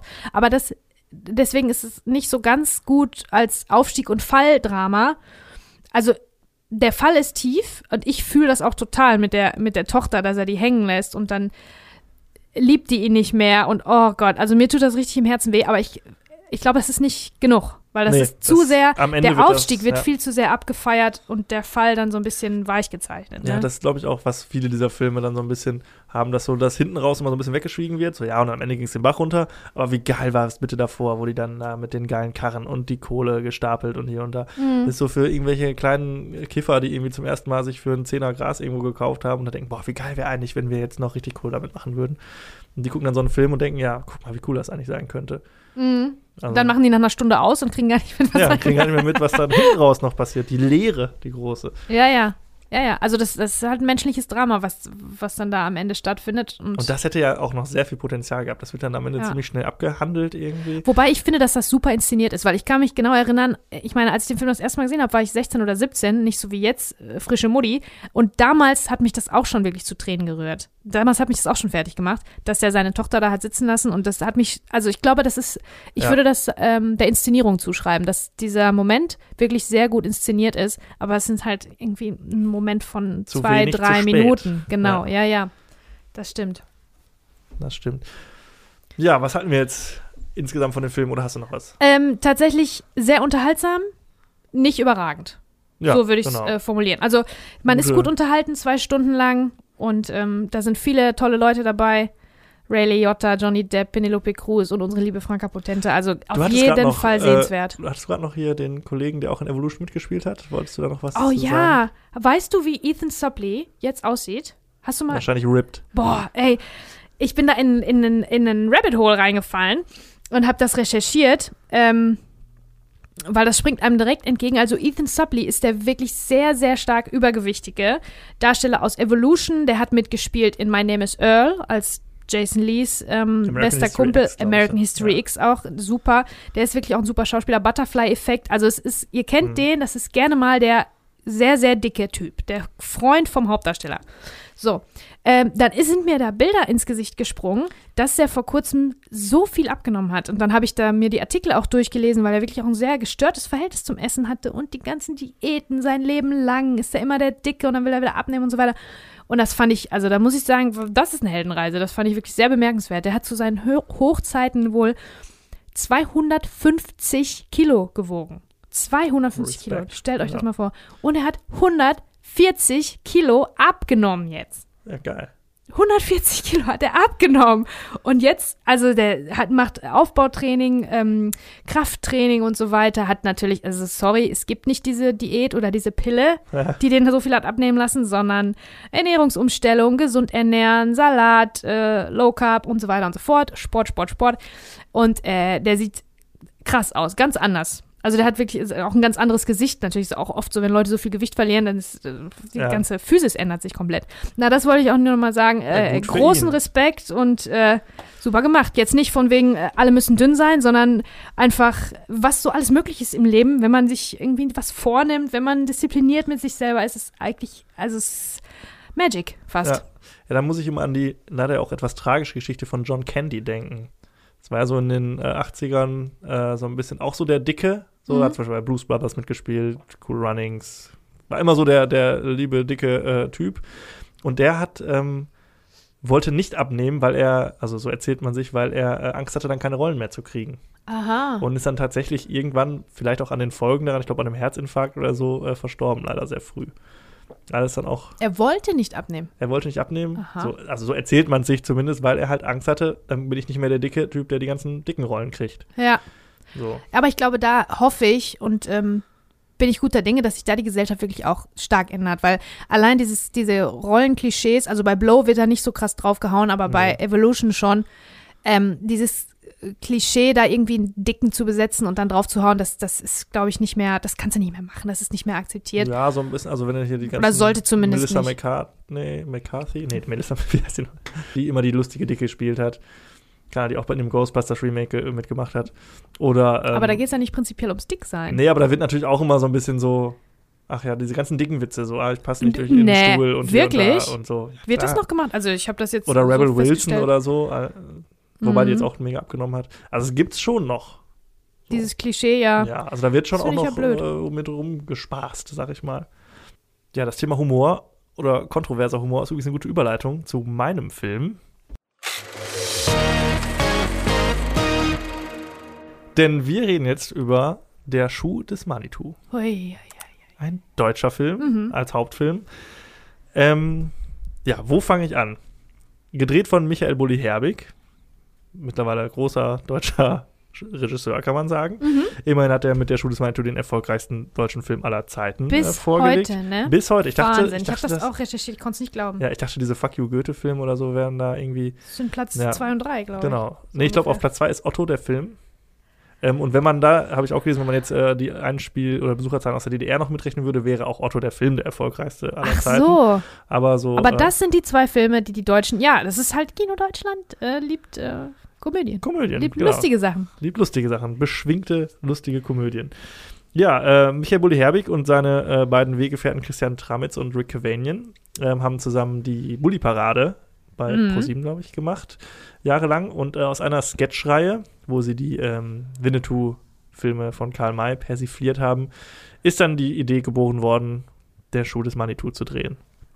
Und ich habe es ja jetzt schon gesagt, es ist eine Persiflage oder auch eine Hommage, kann man sagen, an die Karl May-Filme äh, aus den 60ern mit äh, Pierre Brice und Lex Barker, ähm, die ich früher als Kind sehr gerne geguckt habe. Ich habe sie ewig nicht gesehen, keine Ahnung, ob die noch sehenswert sind. Echt? Mochtest du die gerne? Ich mochte die gerne, oh, also fand ich mega geil. Meins war das gar nicht. Ich habe das voll gelangweilt. Echt? Ja. Nee. Also ich war, ich fand Winnetou immer cool. Also ich war nie, nie der Winnetou-Fan, ich fand immer Old Shatterhand ein bisschen cooler, mhm. muss ich sagen. Aber ich habe die sehr gerne gesehen, ja. Also auch immer bei meinem Opa früher irgendwie auf der Couch. Und äh, ja, habe da nur gute Erinnerungen dran. Ich kann die jetzt nicht mehr auseinanderhalten, wel, was wo drin war. Ähm, der Schuh des Manitou ist sehr eindeutig an den Schatz im Silbersee äh, angelehnt. Ähm, und ist ein Film, wie gesagt, mit Michael Bulli-Herbig, Christian Tramitz, Rick Cavanian, Sky Dumont spielt mit der übrigens auch bei Otto der Film mitspielt, also der in den ah. zwei erfolgreichsten deutschen Filmen mitspielt. Okay. Äh, Marie Bäumer und äh, Hilmi Sölz, äh, Sülzer mhm. spielen mit. Ähm, genau, das Ganze ist eine Komödie nach in bester Tradition der Zucker-Abraham-Zucker-Filme. Also so ein bisschen so äh, Slapstick äh, immer gerne dabei. Es muss irgendwie alle zehn Sekunden gefühlt irgendwo ein Gag sein, sei es im Hintergrund oder ganz plakativ vorne. Und ähm, er erzählt eine relativ belanglose Geschichte, würde ich mal sagen. Es geht einfach um die Suche nach einem Indianerschatz, ähm, wo äh, Abahachi und Ranger, Winnetou und Old Shatterhand quasi im Original, äh, nachsuchen und gleichzeitig äh, auch der böse Santa Maria, gespielt von Sky Dumont, nachsucht, Mhm. um sich entweder daran zu bereichern oder im Fall unserer Hauptfiguren sich frei zu kaufen von den Shoshonen, die ihnen nach dem Leben trachten. Vollkommen egal die Geschichte. Ja, also es ist ja im Prinzip nur, also wie der Kleber, wo die Sketche dran kleben sollen, so Genau. ungefähr, ne? Es ist einfach nur, um unsere Helden von einer lustigen Situation in die nächste zu bringen. Ja. Und ähm, ja, gedreht wurde der in Spanien und in München. Ähm, ich weiß gar nicht, was das Budget war, 9 Millionen Mark oder so. Und hat richtig eingeschlagen im Juli 2001. Ähm, ich glaube, über 11 Millionen Zuschauer. Ich war auch drin. Warst du auch drin? Ich, boah, ich kann mich nicht erinnern, aber es kann gut sein, weil ich weiß, dass die Bully-Parade ja damals der Shit war, ne? Also ja, das haben ja tatsächlich alle wohl geguckt. erst so danach, glaube ich. Oder so. Echt? Weil ja. immer, ich meine, ich habe das damals auch schon geguckt. Ich fand halt die Sketche, ähm, diese Characters in diesen speziellen Sketchen jetzt nie die witzigsten, aber ich glaube, das war so, das war so ins Kino gehen mit einer Gruppe zum Lachen, wo man auch quatschen kann zwischendurch und so und muss jetzt nicht irgendwie Highbrow Entertainment sein, sondern einfach nur so ein bisschen, ne? Mhm. Mit den Freunden und einem Eimer Popcorn und so. Dafür war es, glaube ich. Doch, ich glaube, ich war da bestimmt drin, ja. Kann ich mir Ja. gut vorstellen. Ach, ich war ja sowieso fast jeder drin, wenn man den Zahlen glauben darf. Ja, Also, äh, ja, ich war auf jeden Fall auch drin und äh, fand ich natürlich super. So. wirklich. Damals Ja. fand ihn super. Ich fand ihn super. Und ähm, ich finde ihn mittlerweile immer noch super. Was soll ich sagen? Franz, das ist nicht dein Ernst. Also ich habe in meinem Herzen einen kleinen Fleck für den Schuh des Manitou. Und Okay. ähm, ich weiß natürlich um seine Probleme Mhm. und um seine mittlerweile ja auch kontroversen Probleme. Kommen wir gleich mit Sicherheit nochmal drauf zu sprechen. Aber an sich finde ich, ist das ein erstmal handwerklich exzellent gemachter Film. Also für, für deutsches Kino fand ich, sah der, der sah nach Hollywood aus. Der sah also top dafür, aus. dass das so eine, so eine, so eine Blödelkomödie in Ja, ja. Anführungszeichen ist. Das muss ich auch sagen, der sah top aus, erstens. Also das ist ja wahrscheinlich dann auch dem, dem Camera Art Department, den Technikern so ein bisschen zu, mit zu verdanken. Aber der war vom Pacing auch, also von der Geschwindigkeit, Ja, war der gut. Also ich muss schon das sagen, das hat, super. genau, das hat Bulli wirklich als ins, also super inszeniert als Regisseur. Ja. Da habe ich schon gedacht, ja, also da steht nichts auch nur eine Sekunde zu lang, bevor man sich mit irgendwas langweilt. Zack, kommt das nächste. Und äh, auch so, dass man es dann in dem Moment ganz gut versteht und so einen Überblick äh, bekommt. Also wirklich, die Inszenierung war wirklich Die gut, Inszenierung war ich super. Ich finde die Darsteller alle durch die Bank gut. Sky Dumont ganz Also. Sky Dumont finde ich großartig. Ja. Den finde ich großartig. Klar, unsere drei Die anderen Hauptdarsteller. muss ich leider ein bisschen, äh, ein Ja, bisschen okay, unter den Tisch fallen. Nein, aber drüber. ja. Ähm, Ausstattung, Ausstellung mega. super, also ja. sieht wirklich aus wie ein klassischer Spaghetti-Western oder so. Die wurden ja auch in Spanien damals gedreht. Viel. Mhm. Also alles Filmmusik, mega, einen geilen Score, äh, Sounddesign, alles. Also eigentlich wirklich Hollywood-Format für das Ja. kleine Geld. Ja, gut, okay. Jetzt muss ich aber fragen dann, Franz. Hast du denn viel gelacht? Weil es will ja eine Komödie ja, sein. Jetzt kommt nämlich, jetzt kommt nämlich das große das Aber. ist das Problem. Also, es ist ja wie äh, in, bei allen Komödien, Humor ist natürlich was sehr Individuelles. Ne? Ich zum Beispiel, ich bin jetzt nicht so der Adam Sandler-Humor-Freund Mhm. irgendwie. Und auch beim Schuh des Manitou zündet natürlich jetzt längst nicht jeder Gag. So, und viele sind natürlich auch so ein bisschen mit der Brechstange irgendwie so rein und so. Was bei mir dem Film so ein bisschen diesen Kultstatus gebracht hat, sind so diese kleinen Dinge irgendwie. Also ich kann mich unheimlich, also jetzt nicht, ich kringel mich jetzt nicht, ne, aber ich kann mich unheimlich über den äh, urbayerischen Dialekt amüsieren, den unsere Wirklich? Hauptpersonen sprechen. Und äh, diese ganzen Zitate, die da rauskommen, also es in gewissen Kreisen meiner Freunde wird der Film permanent zitiert. Also es gibt ganz viel, und sei es nur diese klassischen Sachen wie ich bin mit der Gesamtsituation unzufrieden oder Kommt das denn ich. ursprünglich aus diesem Film? Nein. Ich glaube, das kommt aus diesem Film. ja, dann aber herzlichen Glückwunsch. Ja, weil das ist das wirklich ist ein, ein Kult. das ist ein Kultsatz. Das habe ich wirklich auch gedacht, der wäre vorher schon irgendwie berühmt gewesen und geflügeltes Wort gewesen. Also in meinem Freundeskreis wird ja mehr Bang Boom Bang zitiert. Ja, weniger Sachen mit bayerischem Dialekt. Das ist ja, also ich meine, ich finde das auch faules Comedy-Schreiben, dass etwas lustig sein soll, nur weil die lustige Dialekte haben. Weil Kann die so unpassende sehen. Dialekte haben. Das reicht für einen Sketch. Das reicht, um mich zwei Minuten zu unterhalten, aber doch nicht 90 Minuten. es geht gar nicht viel darum, dass das Obwohl der ist nur unpassend 80 zum, Minuten, ne? Ja, Ist der ist ganz kurz. Knackig. Es geht jetzt gar nicht darum, dass das äh, lustig ist, weil es unpassend ist zu dem gezeigten, zu dem Film, aber ich mag die Dialoge einfach sehr. Also Mhm. die Streitgespräche oder so, oder diese kleinen Sätze, so, die so zwischendurch mal rauskommen irgendwie, Mhm. die sich super eignen, um sie mal irgendwo im Alltag einfließen zu lassen. Ähm, ich mag die Spielweisen sehr gerne. Also vor allem von Sky Dumont auch, der so eine diebische Freude Den finde ich super. Also ich habe einmal geschmunzelt im Laufe des Films und zwar bei irgendwas, was Sky Moore gesagt hat. Also Ja. das eine Also Mal, Sky dass ich Dumont geschmunzelt spielt das so fantastisch. Diesen. Der spielt super, ja. Bösewicht, der natürlich nicht jetzt der Urbösewicht ist, Ja. aber also man merkt ihm wirklich diese diebische Freude dabei an. Das zu Ja, ja, Es ist alles genau, natürlich so ein das bisschen stimmt. drüber immer, aber Ja. so gerade noch, dass es nicht komplett in Trash abdriftet, finde ich. Ähm, ich finde auch diese ganzen kleinen Nebenfiguren, so seine Banditenbande und so, sind alle super gecastet und auch von der Ausstattung her sieht alles richtig geil aus. Und das funkt, also für mich funktioniert das einfach alles. Was nicht funktioniert, Gut, sprechen wir darüber. ist natürlich der ist Winnie Touch. Vintage, genau. So, jetzt muss ich dazu sagen, ich kann mich jetzt hinstellen und sagen, ja, das fand ich schon immer scheiße, aber ich fand das tatsächlich noch nie so mega witzig. Also auch damals war das jetzt nicht das Highlight irgendwie des Films. Also es ist natürlich eine sehr ikonische Rolle, so, also eine sehr Es ikonische ist, Figur, Vielleicht man muss man kennt. erklären, das ist der Zwillingsbruder Ja. von Abahachi, der, äh, ich glaube, als homosexuell gezeichnet wird. So im weitesten du? Sinne, ne, weiß ich nicht, weil homosexuell ist ja auch ein weiter Ja, ja. Begriff. Also sind Nein, ja nicht alle, die so sind, äh, sind ja auch homosexuell und alle, also, ne, das ist jetzt einfach schwer, so das abzustempeln. Und ich Ja. hätte mir gewünscht, dass das damals auch schon ein bisschen schwieriger gewesen wäre. Ja. Aber das ist jetzt über die letzten Jahre erst so gewesen, dass das einfach, äh, dass diese Schubladen so ein bisschen zerbrechen. Gott Das war damals in den 90ern, Ende der 90er, Anfang der 2000er war das tatsächlich so, ne? Auch so mit Briscoe Schneider. Genau, und so da gab es diese. Schublade tuckig, sage ich jetzt einfach mal. Genau. Und das Ne? wird hier auch gemacht, äh, bis zum Exzess auf jeden Fall. Ähm, ich will mich jetzt gar nicht in irgendwelche Nesseln setzen, weil Nein, das ist so das ist ein sehr, sehr heikles Thema. Ja. Ich kann nur sagen, dass ich das tatsächlich nie so mega witzig fand und auch immer noch nicht witzig finde und dass auch, wenn ich irgendwelche Sachen rezitiere, Winnie Touch eigentlich nicht stattfindet äh, in meiner Betrachtung dieses Films. Okay. Also- Aber der ist ein großer. Ist ein sehr großer Teil, Teil ne? des Films.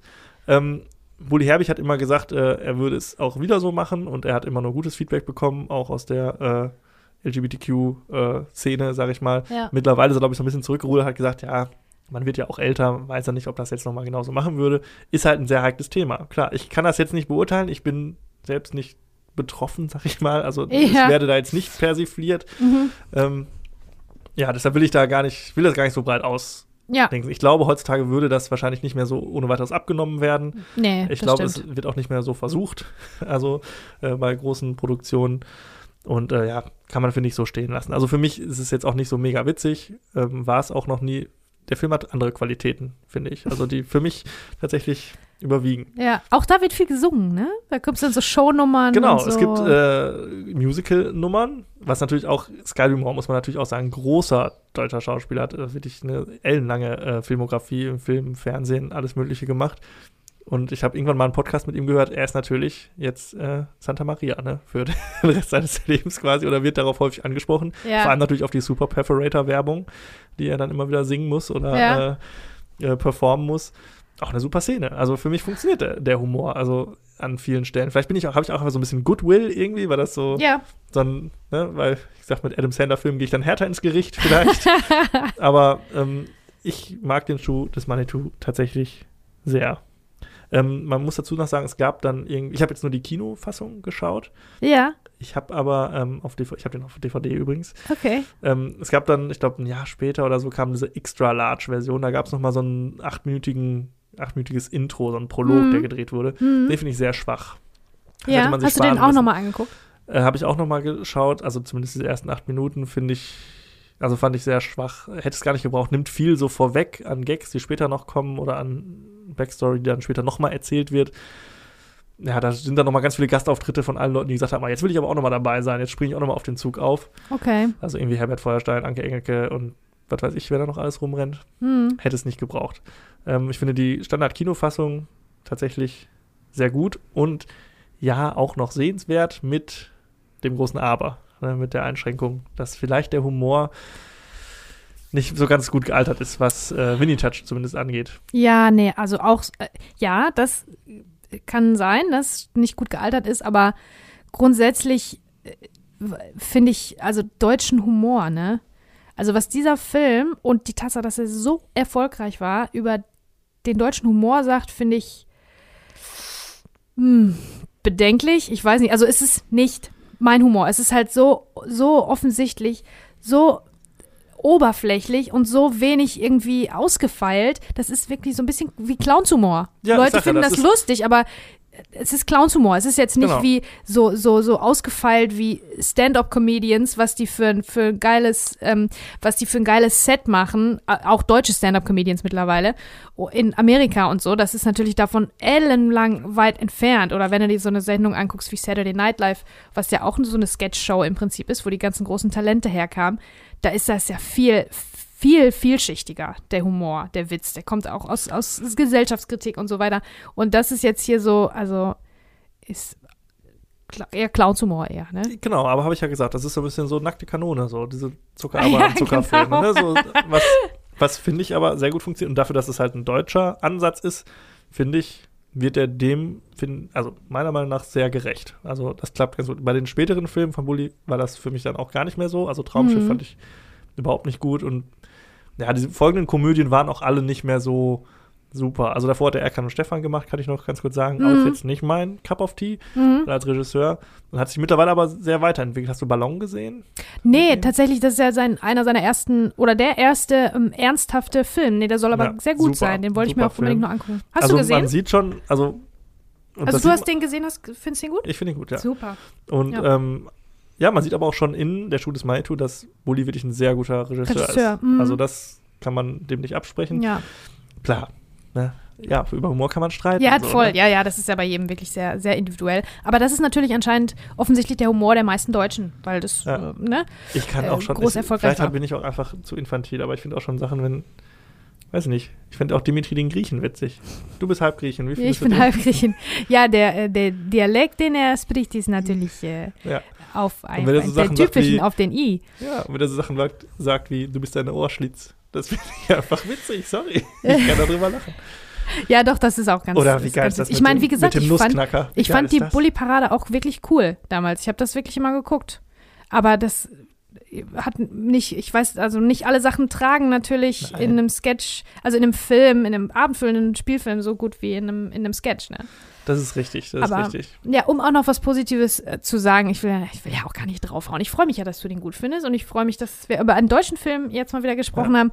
Und äh, ich freue mich auch sehr für Bully, dass der da so ähm, hoch erfolgreich war und dass er damals mit wenig Budget und wahrscheinlich musste der das ganz schön irgendwie hausieren gehen mit seinem, Der war übrigens mit seinem Material. 32, als er den gedreht Ja, hat. da muss man sich mal vorstellen. Und dass er in so jungen Jahren erstens so eine, so eine super Inszenierung hingelegt hat und so erfolgreich dann auch noch mit wurde. Also ein Überraschungserfolg ist ja immer eine Mhm. tolle Sache eigentlich, ne?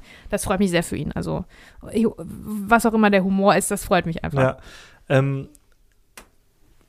äh, ich weiß noch, ein paar Monate später, nämlich auch nach den äh, Anschlägen äh, am 11. September 2001, war Bulli bei Wetten Das zu Gast. Hast du damals Wetten Das mal geguckt? Irgendwie war, war das was? Also ich weiß nicht, ob ich die Folge gesehen habe, aber wir haben das damals auch ja, geguckt. Ja, wir ja. haben uns auch geguckt. Und ich weiß, dass er zu Gast war und äh, Pierre Brice war auch da, also der Original Winnetou-Darsteller aus den äh, Karl-May-Filmen der 60er.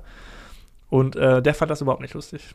Ui, wirklich? Und das ist, ich weiß es oh, noch das ganz macht genau. ihn natürlich sehr humorlos, ne? Ich dass hab er das- sich selber ich so habe das damals mit, irgendwie mit meiner Mutter irgendwie haben wir dann äh, das geguckt und ich weiß noch, dass er da so richtig vom Lieder gezogen hat, von wem so wie respektlos das wäre und dass man in der heutigen Zeit gerade jetzt mit den Anschlägen und so, dass man ja äh, es ist wichtigere Themen gäbe und so, also hat so richtig den den Grumpy Old Man raushängen oh, lassen. Fuck, Und das, das war- wusste ich gar und ich nicht. weiß da bin ich auf jeden Fall auf Bullys Seite Kannst du sofort. mit Sicherheit auch irgendwie bei YouTube finden und Bully dann wirklich so da sich erst so Tage freut, so oh Pierre Brice, so mein Held irgendwie und dann wird er so immer kleiner und dachte so oh Scheiße, so ein Mist und ähm, ich glaube mittlerweile hat man das irgendwie so aus der Welt geschafft irgendwie ähm, und Bully hat halt damals auch gesagt so es gibt viele Probleme auf der Welt, aber meine Aufgabe ist es jetzt halt Leute zu unterhalten Ja, und zum sicher. Lachen zu bringen irgendwie Es gibt immer ganz viele schlimme Dinge auf der Welt, aber wenn wir dann jetzt als erstes die Komödien streichen, so generell, das ist wirklich, also das Schlimmste, was du machen könntest dann, ne? Weil gerade dann muss man ja irgendwie was zu lachen finden, ja, oder nicht? aber das da erinnere ich mich noch dran. Das war auf jeden Fall ein sehr unangenehmer Wetten das Moment und äh, ja Uncool. uncool, Uncool, auch, wenn Leute dann sich selber so ernst nehmen und sich nicht über sich selber lachen können, das ist, glaube ich, das macht Leute so unsympathisch direkt auf Knopfdruck. Egal, was die vorher alles Tolles gemacht haben, wenn die sich selbst zu ernst nehmen, Ja, also kannst du vergessen. Schade. Ja, voll. ein falsches Bild vielleicht Anders zum. Beispiel als so ein großer, so ein großer Herr, äh, der, der Silberfuchs äh, Sky Dumont, der sich für nichts zu schade war, der ist, glaube ich, wirklich ein cooler, witziger Typ. Ja, Ne? Gerade Ja. weil er sowas macht, weil er sich auch über sich selber und seine eigenen, äh, seine eigenen Rollen und so auch so ein bisschen lustig macht, ne? So ein bisschen Ja, mit dem Augenzwinkern. überleg mal, Sky Dumont hat, glaube ich, davor war der gerade in Ice White Shut, ne, von Kubrick Ja, zu stimmt. sehen. Also da, wo du auch so Stimmt. denkst, okay, jetzt kommt der nächste krasse Karriereschritt irgendwie. Jetzt Hollywood und jetzt geht's richtig ab. Und dass er dann aber Schuh des Manitou gemacht hat und Ja. natürlich damit super Erfolg gefeiert hat. Also, dass er auch in so einer komischen Rolle irgendwie funktioniert. ja, also ja, auch Respekt dafür. Und also er ist auf jeden Fall so schauspieltechnisch natürlich das absolute Highlight des Films. voll, so. ja. Jede Szene mit ihm ist super. Also macht er sehr gut. Und die anderen tun halt so, was sie können. Also ich glaube, Bully, äh, Christian Tramitz und, und Rick Cavanian sind natürlich Schauspieler irgendwie. Ähm, ich würde sagen, Christian Tramitz, der ist immer noch auch sehr viel als Schauspieler, auch so in ernsteren Sachen mal unterwegs. Ansonsten sind die hauptsächlich auch Synchronsprecher viel und machen Mhm. viele Sachen. Also sind alles sehr gute Mimen irgendwie Ja, ja, jetzt vielleicht nicht die das oberste Regal, sage ich mal. Aber in dem Fall machen sie das Beste draus und sind sehr unterhaltsam, wie ich finde. Es sind natürlich viele platte Witze dabei und so und es zündet längst nicht jeder, aber ich kann den doch mit einem Lächeln im Gesicht gucken. Und, okay, Äh, okay. ja, und wie gesagt, er hat in meinen Alltag sehr großen Einzug gehalten mit äh, Filmzitaten und hier und da. okay. Also ist einer tatsächlich meiner liebsten deutschen Filme. Wow. Aber wenn du die anderen anhörst, dann denkst du dir auch, was stimmt mit dir nicht. Mein Lieblingsdeutscher Film ist nämlich Werner Beinhardt. ja, der war auch, den fand ich auch witzig damals, ja. Das kleine Arschloch. Sehr gut. Okay. Ja, also ich bin dann auch eher, und dann hört es auch schon fast bei mir auf. Also, deutsche Film ist bei mir ganz schwierig.